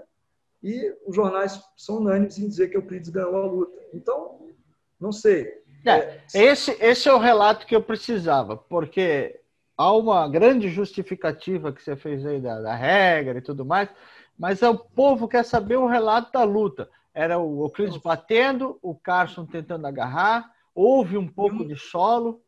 Houve um momento, houve bastante solo. O Euclides também era bom, mas o Euclides tentou evitar. Mas ele sabia, ele lutava com o Ivan, lutava com o Valdemar. Ele, ah. ele no solo acabava com o Valdemar. Então, assim, era um cara que se garantia no solo. E então, o Cássio sabe. O Cássio empatou cinco vezes com o Valdemar. O Euclides ganhou cinco vezes o Valdemar. É, Mas é vamos... é muito difícil comparar esses caras. Claro, Idade claro. diferente. Não, é que, é, é, que muito, muitas vezes você se dá bem com um e não se dá bem com o outro. E, é, e cara, aquele, olha, que, aquele que você perde ganha fácil daquele que você ganha também. Então, assim, as coisas não, não é são. É compatibilidade. É, não tem essa, essa mecânica aí, não é exata. Não dá. É. Eu acho assim que quatro lutadores, a geração do Euclides, assim, Carson, Ivan, Valdemar e Euclides, esses quatro aí, é incomensurável, cara. Como que você vai comparar alguém com o Ivan? O Ivan tinha 30 quilos mais que o Carson que o Euclides. O Valdemar tinha um peso mais próximo do Ivan, mas o Ivan ainda era mais pesado, mas o Valdemar era bem mais velho. E era pequeno, né? E era bem menor, né? O Carson, cara, é, é bem mais velho que, que Carson e Valdemar são bem mais velhos que Ivan e Euclides. Então, esses quatro aí naquele, naquela geração é muito difícil a gente. Para mim, tinha que ter uma estátua deles aí para todo lado no Brasil. Conclusão, são, são né? Conclusão: perder de Carson Grace não, nunca foi um problema. Um é, demérito, né? Assim como o Carson empatar com o Ivan ou perder do Euclides também não tinha problema nenhum, porque eram todos lendas consagradas. O problema né? é que assim, nunca o ser humano tinha ganho do Carson Grace, nunca. Isso aí era inimaginável. Outro dia eu estava vendo uma entrevista excelente do, do Carcinho, filho do Carson, né? Quando o Carson morreu, ele falou, poxa, só apagou. Quer dizer, olha, olha que frase forte, né? Na cabeça de quem era, é, assim, tinha o Carson como parâmetro, o filho sem dúvida nenhuma tinha, o Carson era uma figura que nem morrer, morreria, né? No imaginário dos fãs do Carson, dizem que o, que o Oswaldo Paquetá, né? Era tão amigo dele que foi abalado com a morte dele, teve depressão. Eu já ouvi, não sei se é verdade, não quero apostar nisso, né? Mas já ouvi até que foi no estado do Cássio, porque as pessoas achavam que o Cássio nem morria. Imagina o Cássio perder. Então, o Cássio perder é uma coisa assim que não, não entra na cabeça das pessoas. Eu... Agora está perdendo de quem, gente? Tá? Foi uma derrota da, da família Grace. O pessoal da luta livre gosta de fazer essa jogada. Eu, cliente, você é da luta livre ou do jiu-jitsu? Na minha opinião, no Nordeste não tinha essa, essa divisão. Por quê? Porque a luta livre no Nordeste ela foi introduzida pelo Jorge Grace, pelo Takeo Yano, por esses caras. No Nordeste a coisa se misturou mais. Então, o professor do Euclides Pereira chamava-se Jurandir Moura. O Jurandir Moura foi aluno do, do e foi aluno do Jorge Grace, foi aluno do, Carson, do, Carson, é, do Carlos Grace, foi aluno do Pedro, foi aluno de um aluno do Pedro Metério. Então, assim, tem muita tem, ligação com os Grace. Tem entrevista do Jurandir Moura aqui no canal. Pode ver lá. Ah, tem? Tem. Ah, tá. Então, o Jurandir era um cara, eu entrevistei também, né? Ele até deu aula aqui em Brasília uma época. Ele, uma época ele se bandeou um pouco mais para o judô, né? Acho que foi nessa época que o Bani foi a, a Recife e falou: pô, o cara está visitando judô, eu queria aprender jiu-jitsu. Mas ele passou alguns anos no Rio de Janeiro dando aula de jiu-jitsu para o Jorge Grace, pra, na academia do Jorge Grace. Quando ele saiu, ele, olha, ele foi campeão em Fortaleza, né? Eles eram alunos do Nilo Veloso o Jurandir Moura, o Jairo Moura, José Maria de Freitas e o Francisco de Sá, esses quatro cearenses, alunos do, é, do Nilo Veloso. Nilo Veloso. Tá. É, Jurandir Moura, Jairo Moura, Francisco de Sá, José Maria de Freitas, que eram quatro professores muito importantes em Recife, no Ring, eram todos da mesma academia, depois criaram várias academias. Né? Tinha também a Academia dos Ciganos, né? o pessoal do Tairovich, né? que era uma academia muito forte, que era um pessoal que veio de Belém, tinha uma ligação lá com luta, a luta olímpica e boxe, era um pessoal bem... Então, o cenário em Recife era bem pesado, né? Só Mas, corrigindo, caras... só corrigindo aqui no canal é o ja... a entrevista com o Jairo Moura, tá? Jairo Moura, ah, tá. Jairo, irmão mais novo do Jurandir. O Clides ganhou dele, inclusive. Ele era um dos alunos do Jurandir né, irmão e aluno. E Euclides ganhou dele. Bom, então agora, então, agora rapidinho, assim, ó, é, para o público aqui que está vendo essa entrevista, o Lodo vai participar muitas vezes aqui do canal e, e, o negócio é, é bem longo se a gente deixar, né? Vai ficar aqui três horas hoje, mais três amanhã. Mas eu tenho. É, é, esse tipo de coisa, assim, comparar Euclides com o Cássio, é meio que nem Pelé com Maradona, é. tem emoções no meio. E quem é, quem é argentino nunca vai achar que o Maradona é pior do que o Pelé. Quem é brasileiro nunca vai achar que o Pelé. Pô, gente, não é. dá, cara. Não, é por aí. Não é por aí. A gente tem que ver a estatura desses caras. Peraí, não pega essas lutas controversas. Vamos ver o histórico da, da vida desses caras. O Euclides claro. lutou de 1960 a 1985, tá? Para te dar uma ideia de quem foi o Euclides Pereira, imagina se uh, você tivesse um, um Sugar Ray Robinson um Sugar Ray Leonard começando a lutar lá em 1960 e lutando até 1985. Já não dá porque o Sugar Ray Leonard era dos anos 80.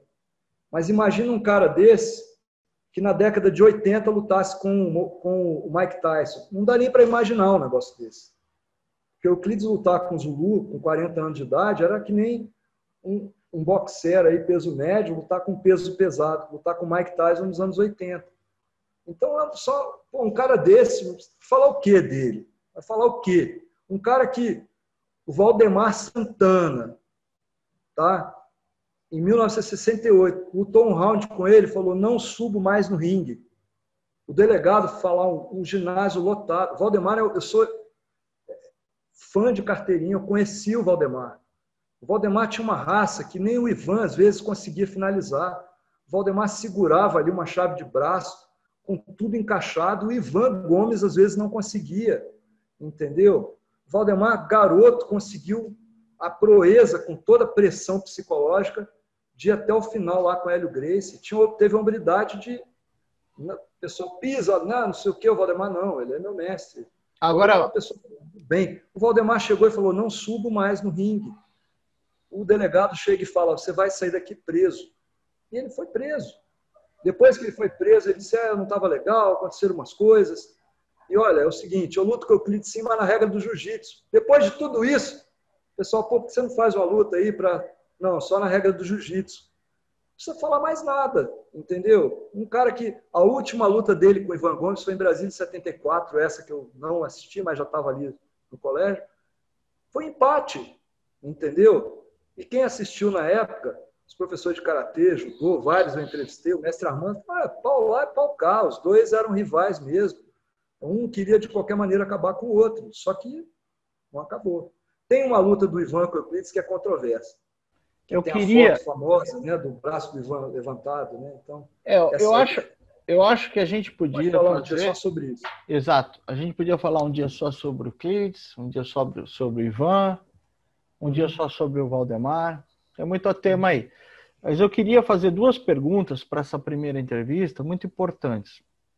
Eu sei que você vai falar um monte aí sobre esse cara, então eu acho que essa pergunta e mais uma para a gente encerrar. Tá Flávio bom. Molina. Cara, para mim, de longe, o melhor striker do Brasil. Nada parecido, entendeu? É um parâmetro tipo Ruas, assim, talvez mais técnico no strike, tá? Talvez mais técnico que o Ruas. Talvez o Ruas sendo mais pesado, mas chute forte, é, todo mundo tem, assim, naquele nível, chute muito forte, tão forte quanto, né? mais técnico, né? Ah, tá, em 1970, em 1982, né, nós fomos para o Mundial no Equador, Mundial de Taekwondo. Foi meu primeiro Mundial, primeiro do Flávio também. Ele foi o único de nós que ganhou uma luta contra o venezuelano. Ele já era tricampeão brasileiro. Quando eu ganhei meu primeiro brasileiro em 79, lá treinando com o Euclides, eu ganhei o brasileiro, graças ao Euclides, inclusive. Porque se não fosse o ensinamento do Euclides, eu não tinha ganho aquele brasileiro. Né? O Flávio foi campeão brasileiro também. E logo naquele brasileiro eu comecei a treinar com o Flávio, a correr com o Flávio. Né? Só que aí eu fui treinar na Academia Naja, conheci o Narani, aí tinha uma rixa lá. Acabou que eu fiquei indo na Naja, treinando do outro lado, né, dos alunos do Flávio. A gente tinha que ir lá desafiar lutar com um pessoal muito bom lá do Flávio. Mas o Flávio acabou ficando meu amigo. Né?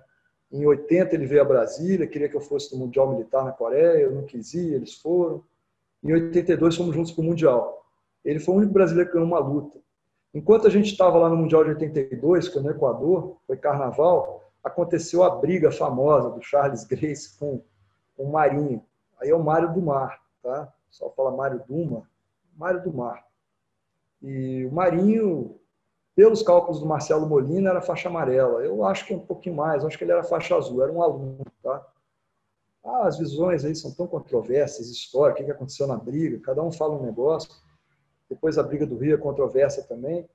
É, mas eu, eu achei precipitado, é, com todo respeito, né? Um cara da estatura do Hollis Grace lutar contra o Marinho é um negócio louco, assim, não faz muito sentido. Na minha cabeça tinha que ser uma coisa um pouco. Né? Enfim, uh, o Marinho tinha pouco mais de 20 anos, o Charles tinha um pouco menos, não é tão grande a diferença. Mas uh, o Hollis sentiu né, que, que o clã foi, foi agredido e foi lá da forma dele, entendeu? A gente compreende, mas não, eu não, não justifico aqui. Quase jogaram pela janela, entendeu? Não acho que isso aí seja uma coisa digna. E o Flávio Molina, para você ter ideia da coragem dele, ele estava sozinho ali, cara. Tinha cinco adultos. O Narani, que estava tentando tirar as crianças, que a porta foi fechada, era um treino de criança. Uh, o Chaep, que era grande, forte, mas estava machucado, na confusão se machucou, levou acho com peso na boca, uma coisa assim. É, um negão que puxou uma faca lá e botou o terror e ficou todo mundo do jiu-jitsu em volta dele para tirar a faca dele, tiraram a faca dele, que era o cara que dormia na academia, né? Rubens Negão. O Flávio Marinho. Os caras iam jogar o Marinho pela janela. Outro dia você entrevistou aí, você viu a declaração lá do Nero Peito de Aço, né? Que foi na academia do, do, do Cássio, o próprio pessoal, do, né? Parece o Bani disse que a história que ele ouviu é que eles iam jogar pela janela. Tinha um pouco essa cultura mesmo, vão jogar pela janela. Né? E assim, cara, é, lá no Flávio era uma galeria, era uma altura de tipo normal, quatro andares normal. É, era um segundo andar, mas era uma galeria alta. Isso era um shopping ali na, na, na esquina né, da Almirante Tamandaré com a Rua do Catete. Pô, se ele caísse dali, ele morria, cara. Ele ia cair de cabeça ali, a cabeça. Enfim, se jogassem assim, do jeito. O Flávio Molina entrou e salvou a vida do cara. Eles iam jogar pela janela. E isso aí foi muito humilhante para o Flávio. O Flávio era lá daquela rua Dona Mariana, em Botafogo, que era uma rua de brigões, a rua do Cocado, do Pelé, altas figuras lá, né? Que era do lado da rua Bambina, né? Que era a rua. Todo esse pessoal da luta livre veio dessa rua Bambina, Hugo Duarte, Eugênio Tadeu, Jutu, era um pessoal assim de briga, que queria ir lá para Copacabana, desafiar. Agora, você já imaginou? Eu sou fã do canal do Malibu, né? Pelo que ele conta, os Grace em Copacabana tinham lá os brigões lá do surf. Você já imaginou? Ia ser uma guerra de, de, de Flamengo e Botafogo, né? Os bairros do Rio de Janeiro, contra Copacabana, um negócio que não ia ter. O Flávio foi aquele cara que teve. Opa, não. Eu daria tudo, cara, porque assim, os meus maiores ídolos, assim, tecnicamente falando, né, é, nessa história, desse período, são Flávio Molina no strike e, obviamente, que o Hollis Grace no grappling, né? Muito embora o Hollis também fosse bom no strike. E o Flávio só foi ficar bom no grappling bem depois. Mas são dois lutadores completos. Tudo que você lê, quando você lê sobre o Flávio, se parece muito com tudo que você lê quando você lê sobre o Hollis. Os dois tinham liderança, os dois eram caras que ousavam, os dois eram caras que treinavam de tudo, né? O Hollis praticou jiu-jitsu, judô, sambo, luta olímpica, né? Treinou boxe também, treinou karatê, até um depoimento do, do, do Royler, né? Que, o, que o Royce chegava, ah, vai todo mundo entrar no campeonato de karatê, levava todo mundo fazer karatê. Era um cara totalmente assim, né? Aberto, Eu né? queria ter conhecido. Até você falou da luta do Rickson com, com Zulu com o Zulu, né? E quem era o segundo do Rickson era o Hollis. Eu perdi essa luta. Eu estava evitando falar, porque essa luta aí teve um campeonato de taekwondo no mesmo dia, no Rio de Janeiro. Agora imagina, eu perder Rickson e Zulu para ir lutar no campeonato em Bangu. Isso é um negócio assim que Deus me livre. Não, minha luta ainda foi roubada. Uma das maiores roubadas da minha vida. Dava tudo para ter visto. Mas, assim, meus amigos que assistiram, foi muito pouca gente, deu pouca mas, gente. Mas só para concluir, o Molina, então, era um cara diferenciado, realmente, né? Totalmente. Ele, era, ele tinha o mesmo perfil. O Molina era um cara que era agregador. Quando você lê sobre o Hollis, aquele perfil de liderança, agregador, coragem acima de tudo. Os dois se penduravam aí no ar, né? E morreram assim né, o, o Hollis por desafio de ir lá e se superar, né, superar a si próprio, né, e o Molina para salvar as pessoas. São pessoas completamente destemidas, né. Então, o que, que aconteceu?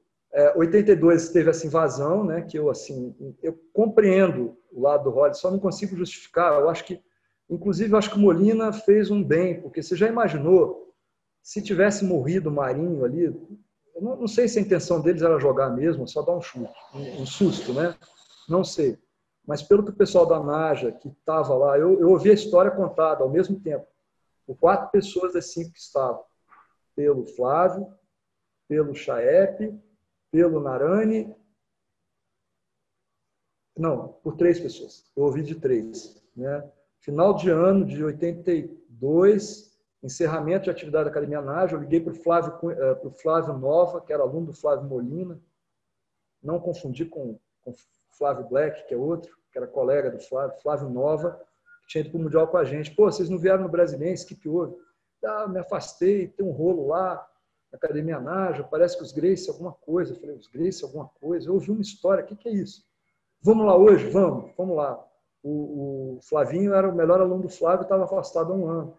Aí o Flávio, quando me viu e viu o Flavinho, pô, ele ficou todo feliz. Aí nós fomos no restaurante comer uma pizza de encerramento de ano. E eles contam essa história, cara, que, pô, entraram, foram entrando de dois em dois, né? E o pessoal olhava, não sabia quem era, achava que era colega do Flávio, lá do Salvamar, né? Pessoal policial. O Flávio já tinha.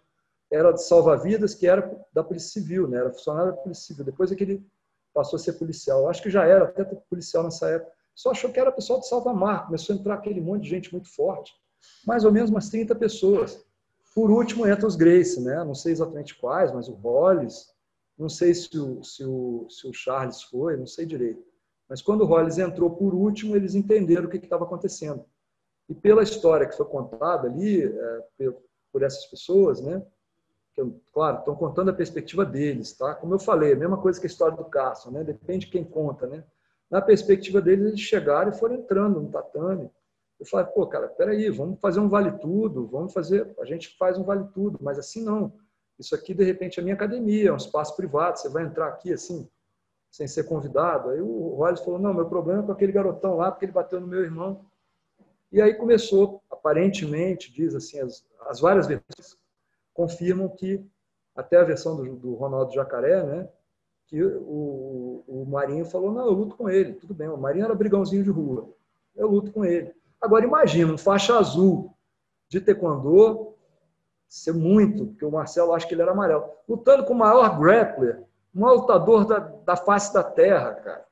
Porque o Hollis Grace não era um lutador do Brasil, era um lutador da face da terra. Era um cara que poderia finalizar o Muhammad Ali naquela época, poderia finalizar o Antônio Inoki, poderia finalizar o Zulu, o irmão mais novo dele, o Rickson, né, que perdia para ele, finalizou o Zulu anos antes. Então, é uma coisa assim que eu não consigo entender, né? Eu, é, mas...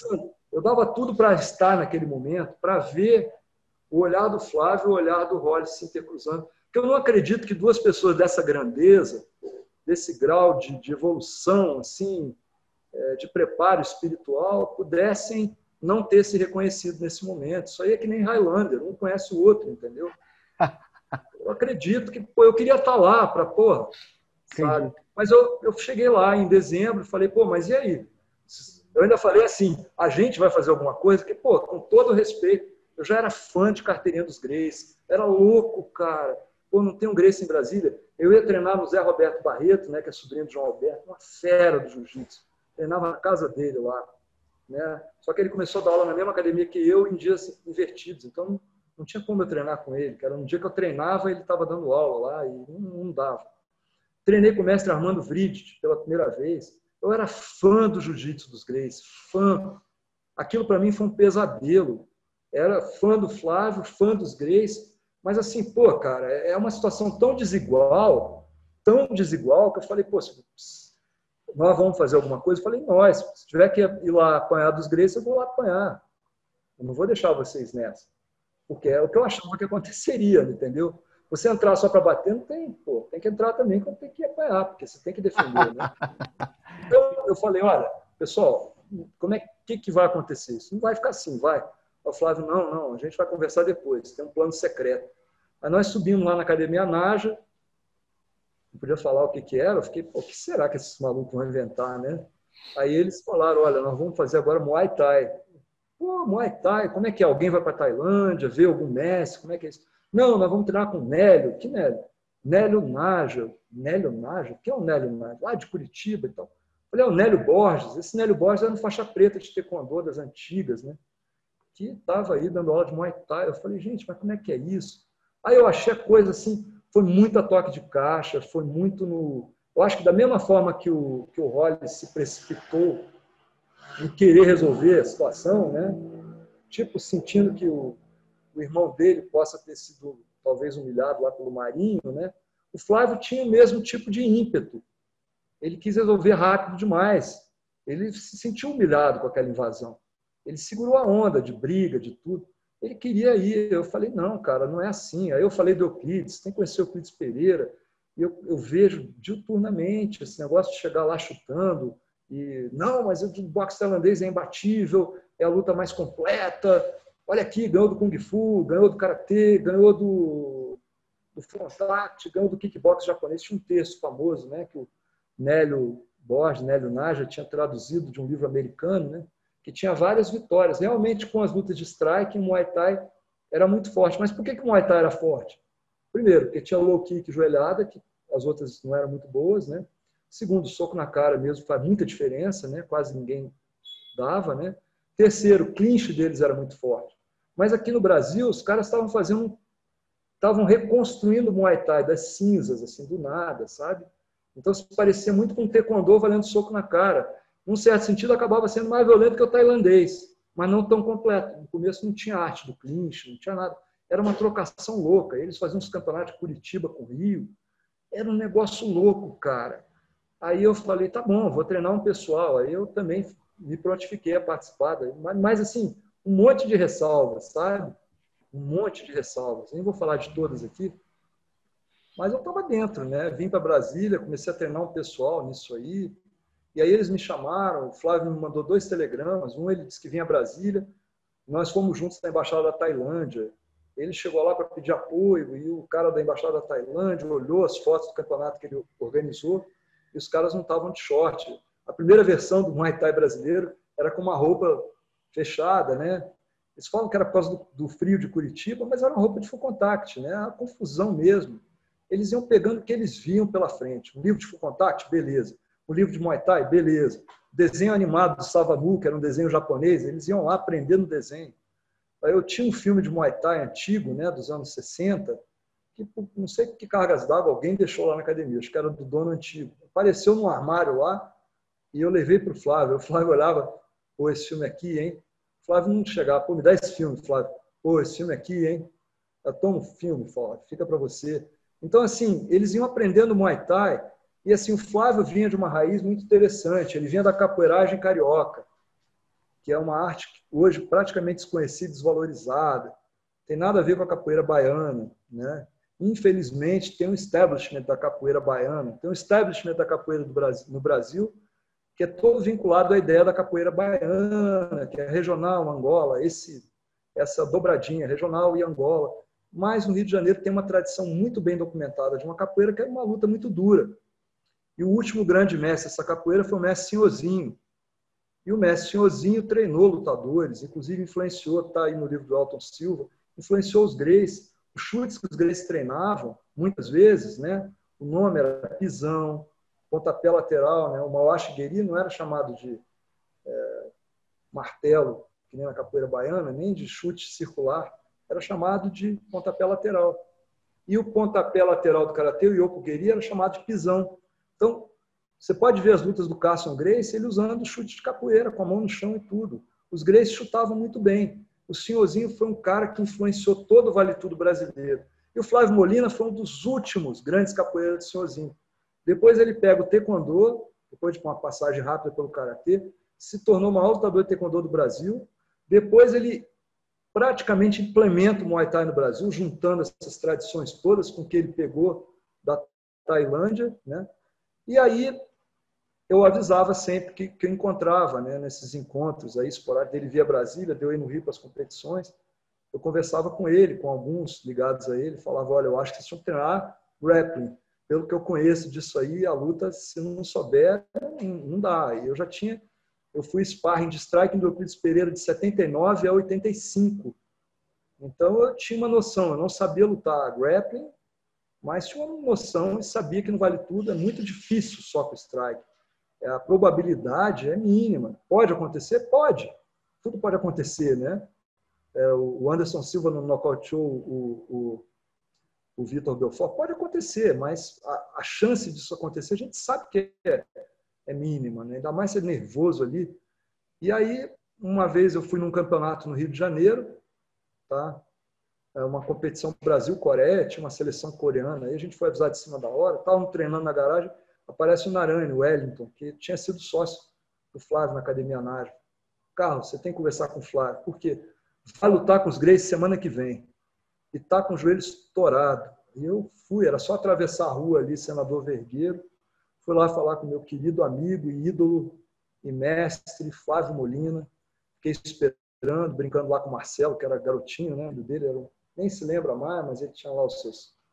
que ele nasceu tipo 82, né? Então ali era 84, né? Então ele estava com dois aninhos, ficou brincando ali de chutar, eu botando a mão para ele chutar, aquela brincadeira de amigo, né?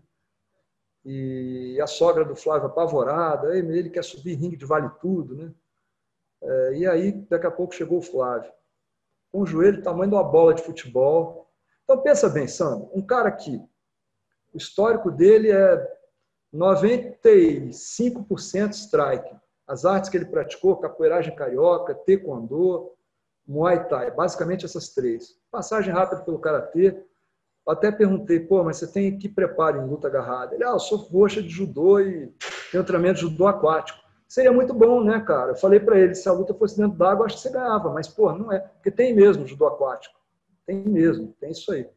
É, eu acho que até o, o, o Kairos, o pai dele, que desenvolveu isso. Um desses grandes mestres de judô aí do Rio tem o judô aquático mesmo, que é uma coisa seríssima. E o Flávio sabe isso, que você é salva-vidas, se você não souber judô aquático, o cara que você vai salvar o cara, o cara que te leva para o fundo. Então, assim, olha a coragem. Eu falei, Flávio, você vai entrar com esse joelho a tua arma principal é o chute. E outra coisa, o chute do Flávio com a direita era um top, entendeu? A, a, esquerda dele era muito forte, era, mas a arma secreta dele era a direita. Ele batia com a esquerda, o cara pedia para morrer, mas ficava ali preocupado com a esquerda. Quando vinha a direita, o cara ficava sem defesa. Aí ele entrou daquele jeito lá. Ele tentou, ele falou, não dá mais. falei, como não dá mais? Não, o Hélio Grace disse que se a gente não subir no ringue, não vai ter luta meus alunos graduados, nenhum quis lutar, coisa de dinheiro e tal, mas tem dois que são mais iniciantes, casca grossa, que vão entrar. Aí ele falou do Ruas, eu não conhecia, né? mas assim, de nome, porque ele é, o Ruas é mais antigo que o Flávio no Taekwondo. Né? O Ruas é antigão, é aluno do Rodney, Rodney Américo dos Reis, que influenciou essa turma toda. Né? Foi o primeiro do Taekwondo a treinar boxe. Rodney é uma fera. O Ruas falando do Rodney primeiro. Depois, quando ele se afastou mais do taekwondo, foi para o boxe com Santa Rosa, capoeira com camisa, um lutador completo. Foi ele que começou a luta livre no Santa Luzia. Pode ver que a luta do Ruas e a luta do Eugênio foram completamente diferentes, né?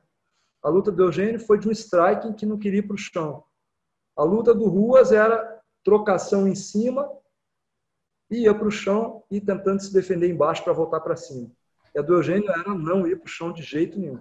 Por isso que eu comparei a luta do Eugênio com o Pitangui com a do Euclides com o, com, com, com o Cássio.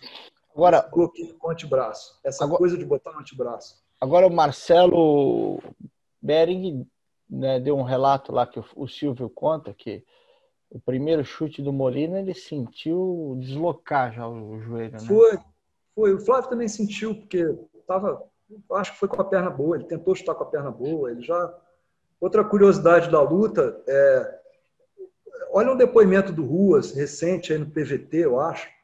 Ele, não, não sei se foi no PVT. Uma dessas, é, uma dessas entrevistas do Ruas, sempre o assunto volta, né? E ele fala que eles foram orientados para se agarrar, sair do ringue. Olha, a mesma coisa que o Clitz fez lá com o Carson, se repetindo. O pessoal da luta livre falou, cara, vocês não têm condição. Né? Então, orientação o próprio Ruas fala, você vai lutar com quem? Pinduca. Aí ele fala, hum, né? Que alguém fazia, hum, tem todo jeito de ser o professor Leitão, jeito assim, né? Não sei, ele não fala o nome, mas sou muito amigo do professor Leitão, ele tem esse jeito, né?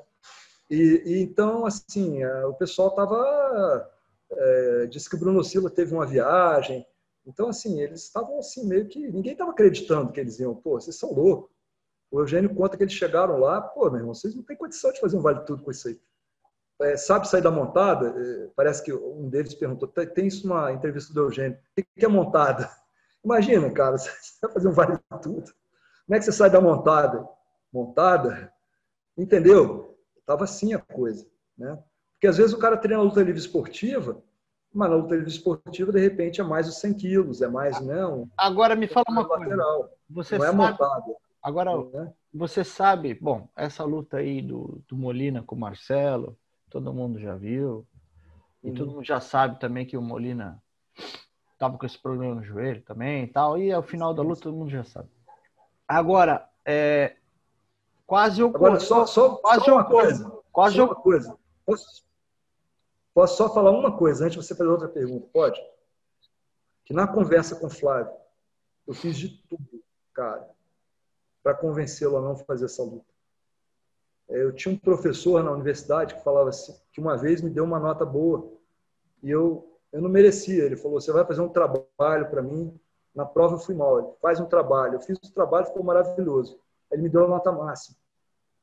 Não, abaixo da máxima uma. Eu falei, professor, pô, eu não merecia essa nota, né? Eu fiz um trabalhinho aí e tal. Ele falou, não se dá uma nota má para um bom aluno. Eu te conheço. O Flávio não merecia ter feito essa luta. Eu falei, Flávio, um lutador da tua categoria não pode entrar desse jeito. Claro. Prova disso é que o Bering também não entrou quando ele estava com o cotovelo estourado. O cotovelo é muito importante para o lutador de jiu-jitsu, né? Então, ele não lutou para fazer aquela luta com o Hugo Duarte lá na frente. E tá certo, não tem que entrar. Agora, agora essa é a segunda luta que eles queriam fazer. Você sabe por que, que não aconteceu? Ou, ou não era para acontecer? Cara, eu conversei tanto com o Marcelo, o Elton Brasil, que é uma parceira aí na pesquisa, a gente toda hora cutuca, o que, que houve, o que, que houve, o que, que houve. É muito difícil porque as pessoas não conseguem, até as histórias, acho que ontem eu estava ouvindo eu ouvi atrasado um encontro bacana lá do de Nilson Maia e do, e do, enfim, do Eugênio, né? É, e do Marcelo Mendes, foram os três que lutaram lá no, último Vale Tudo da luta livre. Com, quer dizer, aquela, aquele de 91, né? E eles três estavam no Boqueirão. E assim, eles não tinham meio, nenhum acordo sobre quem que estava, quem que não estava. Assim, é, é, complicado, né? Um dizia assim, oh, o Marcelo Beringer não estava, não. O outro estava, só que estava do lado de fora. Então, o Denilson Maia estava dentro, não viu, mas o Marcelo Bering estava fora. Então, dependendo de quem você entrevista, a história vem um pouquinho diferente, mesmo sendo do mesmo lado. Né? Parece que o Denilson Maia insiste que não foi um negócio assim, ó, vim chamar para porrada. Foi uma visita respeitosa, porque o Flávio tinha ido na TV Bandeirantes, não é manchete como dizem, Bandeirantes, desafiar. Na época tinha sido feito um, um é, um, lembra que teve um, uma matéria do, do Rickson com o Bering indo para a Austrália, dizendo que eles estavam viajando porque não tinham mais adversário. E o Flávio, pô, Flávio chegou à conclusão de que ele tinha que saber grappling, foi para a luta livre, de 84, né? Então vou botar 85, né? De 85 até 88, né? Três anos intensivo. Ganhou todas as competições que pôde no cenário, é, o pessoal não gosta muito de falar, mas até quebrou o braço de algumas pessoas que não batiam. Pô, ele se tornou um dos melhores lutadores da luta livre, né? Aprendeu mesmo. E o Bruno Sila foi lá na academia algumas vezes, o pessoal, não, não tem e tal. E aí eles foram na televisão.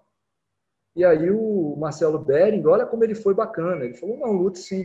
Mas você tem alguma coisa contra ele? O Bering falou, de maneira alguma, eu até admiro. Olha que legal. Né? O Rickson é que ficou a coisa, tá, pô, ele está querendo ir para o lado pessoal, porque agora eu estou sabendo que ele está treinando jiu-jitsu, luta livre.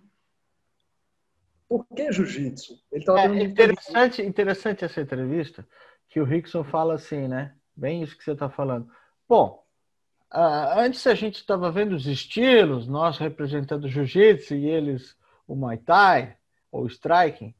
E agora ele está lutando luta livre, então que, que, que, negócio é esse? Virou pessoal, então, já que os, é. já que Não, os dois lutam a mesma coisa? É um argumento interessante. Mas assim, cara, friamente, o Flávio entrou nessa inocência, achando que ele ia lutar Muay Thai com um cara que só treina jiu-jitsu esportivo. Mas, pô, você sabe que o jiu-jitsu total, que eles chamavam na época, né, não era só jiu-jitsu esportivo, não era só luta agarrado. O lutador de jiu-jitsu. Outro dia eu vi uma entrevista interessantíssima do Hillion, falando lá que tinha sempre um lutador de boxe, um lutador de karatê na academia. Eles sempre treinaram, né? O João Beto Barreto tem foto treinando com Santa Rosa. Então eles sempre treinaram striking, ninguém nunca levou isso para o lado pessoal. O próprio Carlos Grace treinou boxe, o Conde Coma treinou boxe em Cuba, eu tenho isso documentado, né? Então, o jiu-jitsu brasileiro era uma arte completa. Muitas vezes as pessoas pensam que ele já veio completo da Índia, né? Sim, tem uma referência hindu, uma passagem da Índia para a China, para o Japão, mas, na verdade, é, os lutadores que saíram do Japão, eles foram complementando a, as partes que lá no Japão eram mais formais, né? O, o, a parte de striking, né? É, que, que, é, que é o atemi do, do jiu-jitsu, era, uma, era um treinamento mais formal no Japão, né? Eles Agora... tiveram que estar lutando boxe, né? É, muita coisa eles pegaram do catch também. No Brasil, treinaram capoeiragem. Então, o jiu-jitsu brasileiro ele recebeu também elementos de artes que estavam aí desenvolvendo especializações, né? Certo. Então, por que coitado Molina não podia treinar luta livre? Né? Tinha que entrar só com Muay Thai, ficava uma coisa muito desigual, né? Eu acho que era importante que vale tudo, é, vale tudo, você tem que estar preparado, né? Você vai entrar só com strike? Pô, não faz sentido, né, cara? Não é questão pessoal. Não é questão pessoal isso aí. Mas eu entendi o argumento do Rickson, né? Eu acho também que era um, uma preocupação a se ter mesmo, porque o cara que era o melhor striking do Brasil, de repente é um dos melhores da luta livre, pô, não vai ser tão fácil, né? Não dá para saber. Tem uma entrevista do Eugênio que ele fala isso. Não dá para saber quem ganhava porque a luta não existiu. Quem ficar falando, ah, o Molina ganharia. Pô, todo mundo sabe que o Bering não era brincadeira, entendeu? Diz, inclusive, que ele não sentia dor. Pode ser que ele ganhasse de novo, não sei, né? Mas o fato é que a luta não aconteceu. Por que, que não aconteceu? Eu acho, é, minha especulação pessoal, no atual estágio da pesquisa, depois das últimas conversas, entrevistas, assim. Mas isso pode ir mudando, né, conforme a gente descubra mais coisas. Eu acho que aconteceu o seguinte: é, eles são enfáticos em dizer que a, a visita ao Boqueirão estava sendo muito educada até o momento em que alguém lá do Boqueirão falou: ah, a luta do Rickson para o Zulu foi marmelada. Alguém lá falou isso, que é um verdadeiro absurdo, na minha opinião. Mas falaram isso. Tá? Pô, isso aí, pô, fala Cara, olha, vou dizer para você, o Rickson era um garoto. Tá? Eu vi o Zulu em forma naquela época. Tá? Qualquer um que entrasse no Rickson, no ringue com o Zulu, merecia, cara, uma estátua em qualquer cidade do Brasil.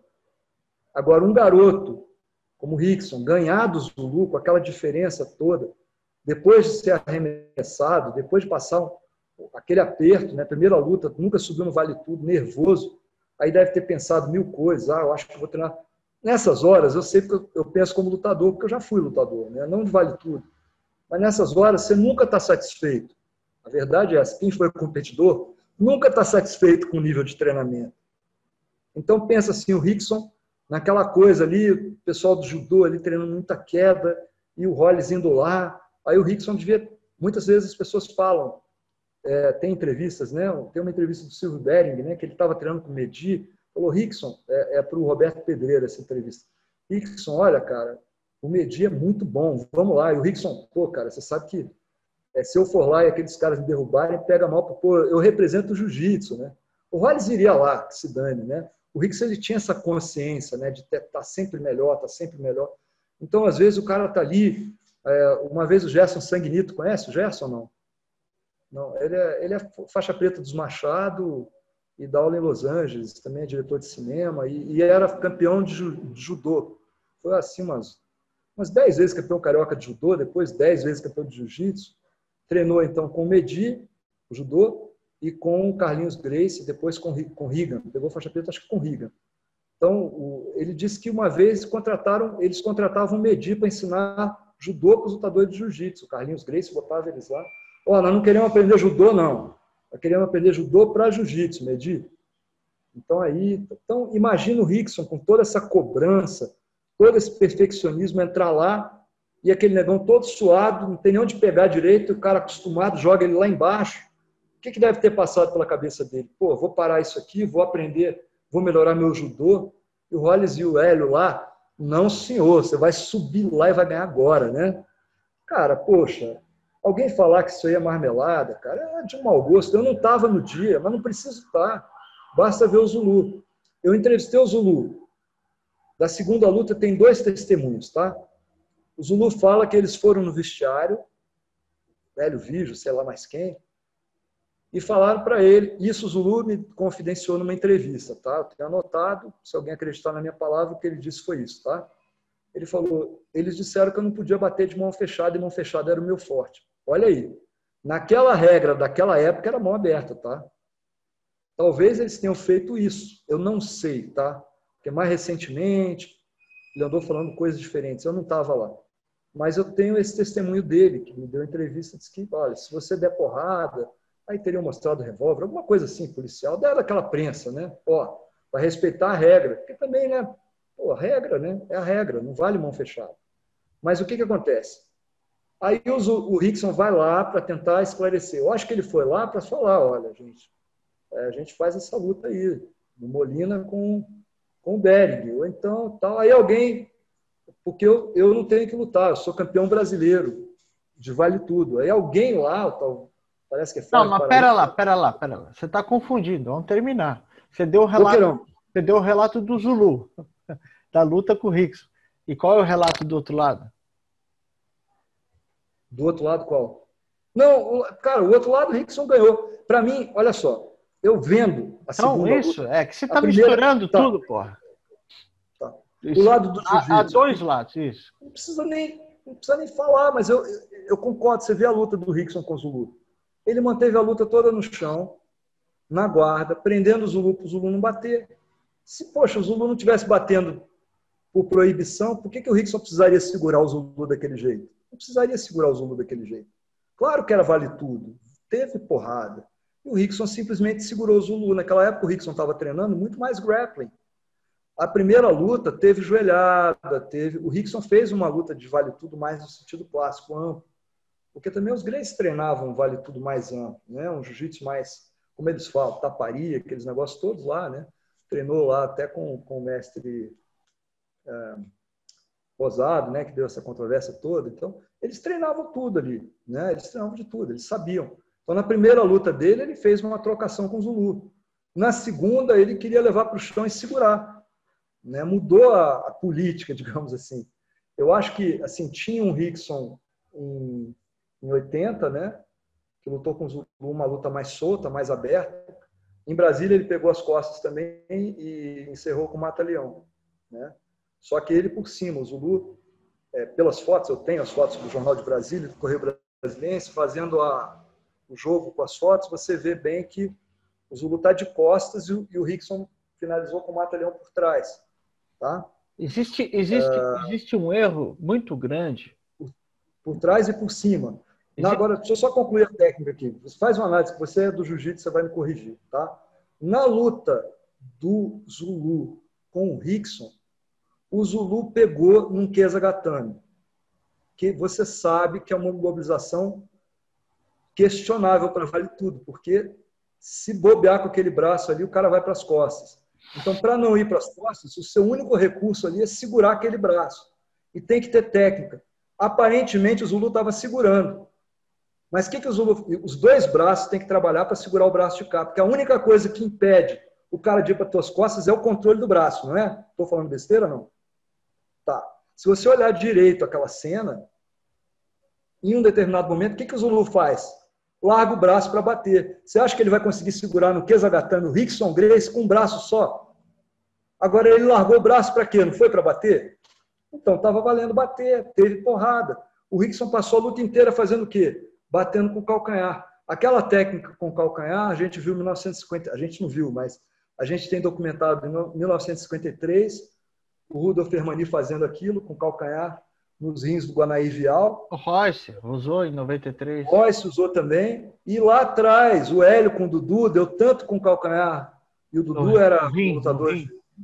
no rim, que o Dudu expeliu é, o rim, pedaço do rim, segundo alguns, alguns relatos. Não sei se é verdade, tá? Ó, agora Bom, o que eu ia falar é o seguinte. Então, é, para mim, nessa, o, nessa... o Rickson não foi marmelada nenhuma nem a outra. Tá? Eu acho que não, não, precisava ter feito, eu acho que não precisava. Se houve mesmo essa. É, algumas pessoas de Taekwondo que estavam lá fazendo demonstração disseram que foi, foram lá e tal. Talvez não precisasse isso. Tá? Eu acho que isso aí os Grace não precisariam ter feito. Se aconteceu, não sei, eu não estava lá. Mas se aconteceu, não precisaria ter feito isso. Agora, o, fa... os dois no ringue. o fato é que Mas... tem, tem umas fotos e que o, o Zulu está arremessando o, rei, o, o, o Rickson, mesmo no tatame, é, dentro do ringue. É uma foto muito plástica, né? Ele arremessando. Sim. E aí sim, tem uma sequência de fotos que ele está quase sentado no ringue e o, o Zulu, chutando, bica, chutando as costas dele. Bem na coluna. Barulho, bem, na, muito... bem na coluna. Então, assim. Se não... não, olha, em Brasília, com a certeza. Tá lá. Não, em Brasília não foi marmelada, cara. Não tem como. Não tem uma pessoa. Eu não estava, estava em Bangu lutando. Maldito dia que eu fui, maledetto giorno, que eu fui parar em Bangu para lutar, tá? Mas todo mundo ficou impressionado com o Rickson Grace. Uma curiosidade que eu gostaria de direcionar para algum Grace que pudesse ajudar, talvez o. Quem que poderia ajudar a gente nisso aí? Talvez o. O Crowley. O Crowley, não, mas o Crowley estava na segunda luta, né? Alguém que tivesse na primeira. O, tava o, Roy, o Royler, que era muito garoto, né? Mas porque nos jornais aqui em Brasília dizia que a luta ia ser Hollis Grace contra Zulu. Eu quase que não fui para o campeonato em Bangu, porque Hollis, cara, caramba, Hollis Grace, cara, eram as revistas da época, era o maior herói aí das lutas no Brasil. Do jeito que o Flávio Molina era no Taekwondo, tinha até o troféu dos melhores do ano, da revista Do, revista Do Kung Fu. Quem ganhava no Jiu-Jitsu era o Hollis, quem ganhava no Taekwondo era o Flávio. O Hollis era o top lá, o nome. Eu nunca tinha ouvido falar do Rickson. Rickson, quem conhecia, era das internas lá do Ele tinha muito pouco, né? Tinha 18 anos, né? Era novo. É, assim, eu queria saber como foi isso que é, o que a gente tem ouvido por aí é algumas pessoas falando que o próprio Hollis achou que era melhor. Eu ouvi isso de um americano outro dia no site. Deixa ele começar, deixa ele começar. Eu, eu acho que pode ter sido o contrário. Eu, a minha suspeita é que o, que o Hélio queria botar o próprio filho e o Hollis, pô, pai, deixa eu fazer. Não, não, se ele perder, entra você. É, eu, eu, eu, assim, a minha leitura hipotética seria essa que o Hollis, cara, com a personalidade dele, ele ia querer lutar, ele não ia querer que, que o Rickson fosse. Mas pode ser que ele tenha achado melhor por bem o Rickson, quem sabe, né? Tão iluminado que era, né? É, seria interessante, sabe quem que eu acho que poderia? O Reison Grace, né? Talvez tenha, esteja. Se você tiver contato, pergunta para saber. Vamos fazer. É importante saber. Por que, que nos jornais falavam Hollis Grace e na hora da luta Rickson? Que foi maravilhoso, né? Então, Molino, só para fechar esse assunto. Então, então, o que, que acontece? O Rickson está lá, já meio exaltado, porque o Flávio Molina foi na, na TV Bandeirantes. Falou, ah, a gente luta com qualquer um. Aí o Rickson, pô, peraí, não sei o quê. O Ruas apareceu lá. Eu acho que o Ruas e o Rickson era aquela situação muito delicada de dois caras que não podem perder. Então, é, um não vai chegar e ah, chamar outro para porrada. Não é assim. Entendeu? É uma coisa muito delicada. São os dois tops ali. Entendeu? os dois lutarem, tem que ter uma. Tinha que ter uma pessoa ali no meio, você quer lutar com ele, você quer lutar. Um não ia olhar para o outro chamar para. Ah, parece, diz o Ruas que ele falou: é verdade que você veio me desafiar? E diz o Ruas que o Rickson respondeu: não, você já provou quem você é. E diz o Rickson que desafiou o Ruas. Então, uma coisa que está mal contada e tal. Mas aí, a coisa do Rickson, alguém perguntou: mas e você? Ele falou: ah, eu sou campeão brasileiro, vale tudo. Aí perguntaram, com quem você lutou? E ele teria dito, com Zulu. E alguém soltou essa pérola. Ah, mas a sua luta com o Zulu foi uma marmelada. Isso é um absurdo, alguém ter falado isso. Na minha opinião, é um desrespeito total. Não teve marmelada, nem na primeira, nem na segunda. Não teve. Isso aí é absurdo. E eles só se desentendem, que falam que é o Flávio Paraíba, outro fala que é outra pessoa. Pode ver no canal do Eugênio Tadeu essa conversa, eles não estão de acordo. E aí o Rickson falou: então vamos fazer o seguinte: quem é que está preparado para lutar? Nessa hora parece que o Hugo Duarte entrou ali e houve uma cena qualquer do Hugo, né? E aí a partir daí o foco foi para o Hugo Duarte. Por alguma razão começou a ter um Fla-Fla, leve trás, a coisa foi ganhando dimensões completamente desproporcionais entre Hugo e Rickson, até que teve a briga do PP. E aí começou uma coisa de Rickson com Hugo. Essa coisa evoluiu para uma coisa de Eugênio com, com alguém que talvez fosse para ser o Renzo, mas acabou sendo o Royler. O, o, Eugênio tem um respeito enorme pelo Royler. E o Royler, cara, totalmente, cara. O Royler é um top, né? Você conhece o Royler? Deve ser uma. Pô, já treinou assim, fez aula com ele? Nossa, cara, aquilo ali é. Né? O próprio Eugênio elogiou outro dia, não tem o que falar, né? E o Flávio, Flávio e o Bering foram ficando de lado na história. E o Flávio, poxa, começou a ter as, as missões dele na polícia, a, a polícia migrou de, de uma situação né, é, de só polícia para salvamento aéreo, ele teve que implantar um sistema novo no Brasil, a responsabilidade dele lá aumentou, ele, ele não vivia de luta, né? A um certo ponto ele não podia ficar mais esperando por aquilo, né? Mas ele tentou lutar, né? Ele tentou lutar até onde deu. Eu acho uma pena que ele tenha lutado sem estar é, em plenas condições físicas, não estou nem falando da parte de não saber grappling, né? Poderia ter lutado melhor, né? E ah, um detalhe também na luta dele com, com o Bering, olha em câmera lenta, que a, a instrução deles era para segurar a corda, né? E tentar sair. O Ruas viu que não dava, porque ele, o Ruas estava no chão. E ele viu que tentar sair, ele ia entrar na porrada. Tinha um monte de gente em volta para dar porrada. Então ele nem tentou fazer isso. O Flávio estava em pé. O Flávio era o mesmo lance do Eugênio, não tinha nem noção para ir para o chão. Então o negócio dele foi segurar, colar na corda e segurar. O, uh, o Bering pega por trás, vai para cinturar, pode olhar. E o Flávio está segurando a corda assim. E aí o que, que o Vijo fez? Na hora que o Bering está puxando, ele tirou a mão. Cara, tudo bem, estamos numa regra tipo jiu-jitsu que nós não vamos deixar. Ah, chegou no limite, coloca os dois na mesma posição no meio. Poxa, essa que é que já que vai fazer uma regra que preserva a posição agarrado, eu acho que o certo, certo mesmo seria isso. Mas eu acho que na leitura dos Grace, também, para entender o lado deles, interpretar também segundo a perspectiva deles, o cara desrespeitou, é inimigo, então não tem que ter essa consideração mesmo, não. Então, eu acho que tem essa ambiguidade, né? Tem a questão técnica de testar qual é a luta melhor, mas quando eles identificam a pessoa como inimigo, alguém que vai lá e dá uma declaração que não precisava ter dado, né?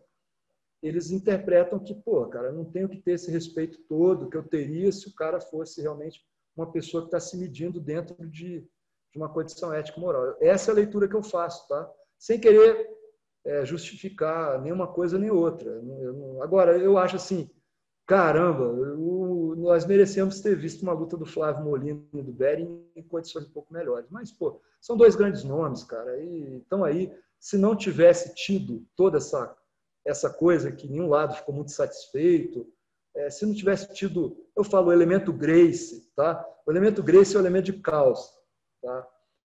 Um, um dos desafios do meu livro é explicar por que vale tudo só no Brasil. Tá? Bom, é, Lodo, muito obrigado por esse papo, foi maravilhoso. É, é uma introdução aqui do, do Lodo no canal, né? então está aí apresentado essa grande figura, hoje, né, um grande historiador, então, espero que a gente volte a falar mais aqui no canal, a, a, qual a gente, eu tenho certeza que acontecerá. Então é isso aí, pessoal. Uma, uma grande entrevista, introdu, introdução aí dele aqui no canal. E agora nós vamos aí depois mais para uns vídeos mais curtos e bater papo aí sobre os temas que vão aparecendo. Obrigado. Falou, obrigado a você. Fiquei muito satisfeito e honrado aqui de participar do canal Santo Padial do qual sempre fui fã, né? Agora, poxa, tá aqui para mim é uma, uma, alegria muito grande mesmo, uma honra mesmo. Muito obrigado, Wilson. Peço perdão, às vezes eu dou a entender que eu estou defendendo um lado, o outro. Gente, eu não publiquei meu livro por isso, eu não quero ser injusto com ninguém, sabe? São perspectivas diferentes. Eu gostaria de examinar por, por todas as perspectivas e não defender uma bandeira.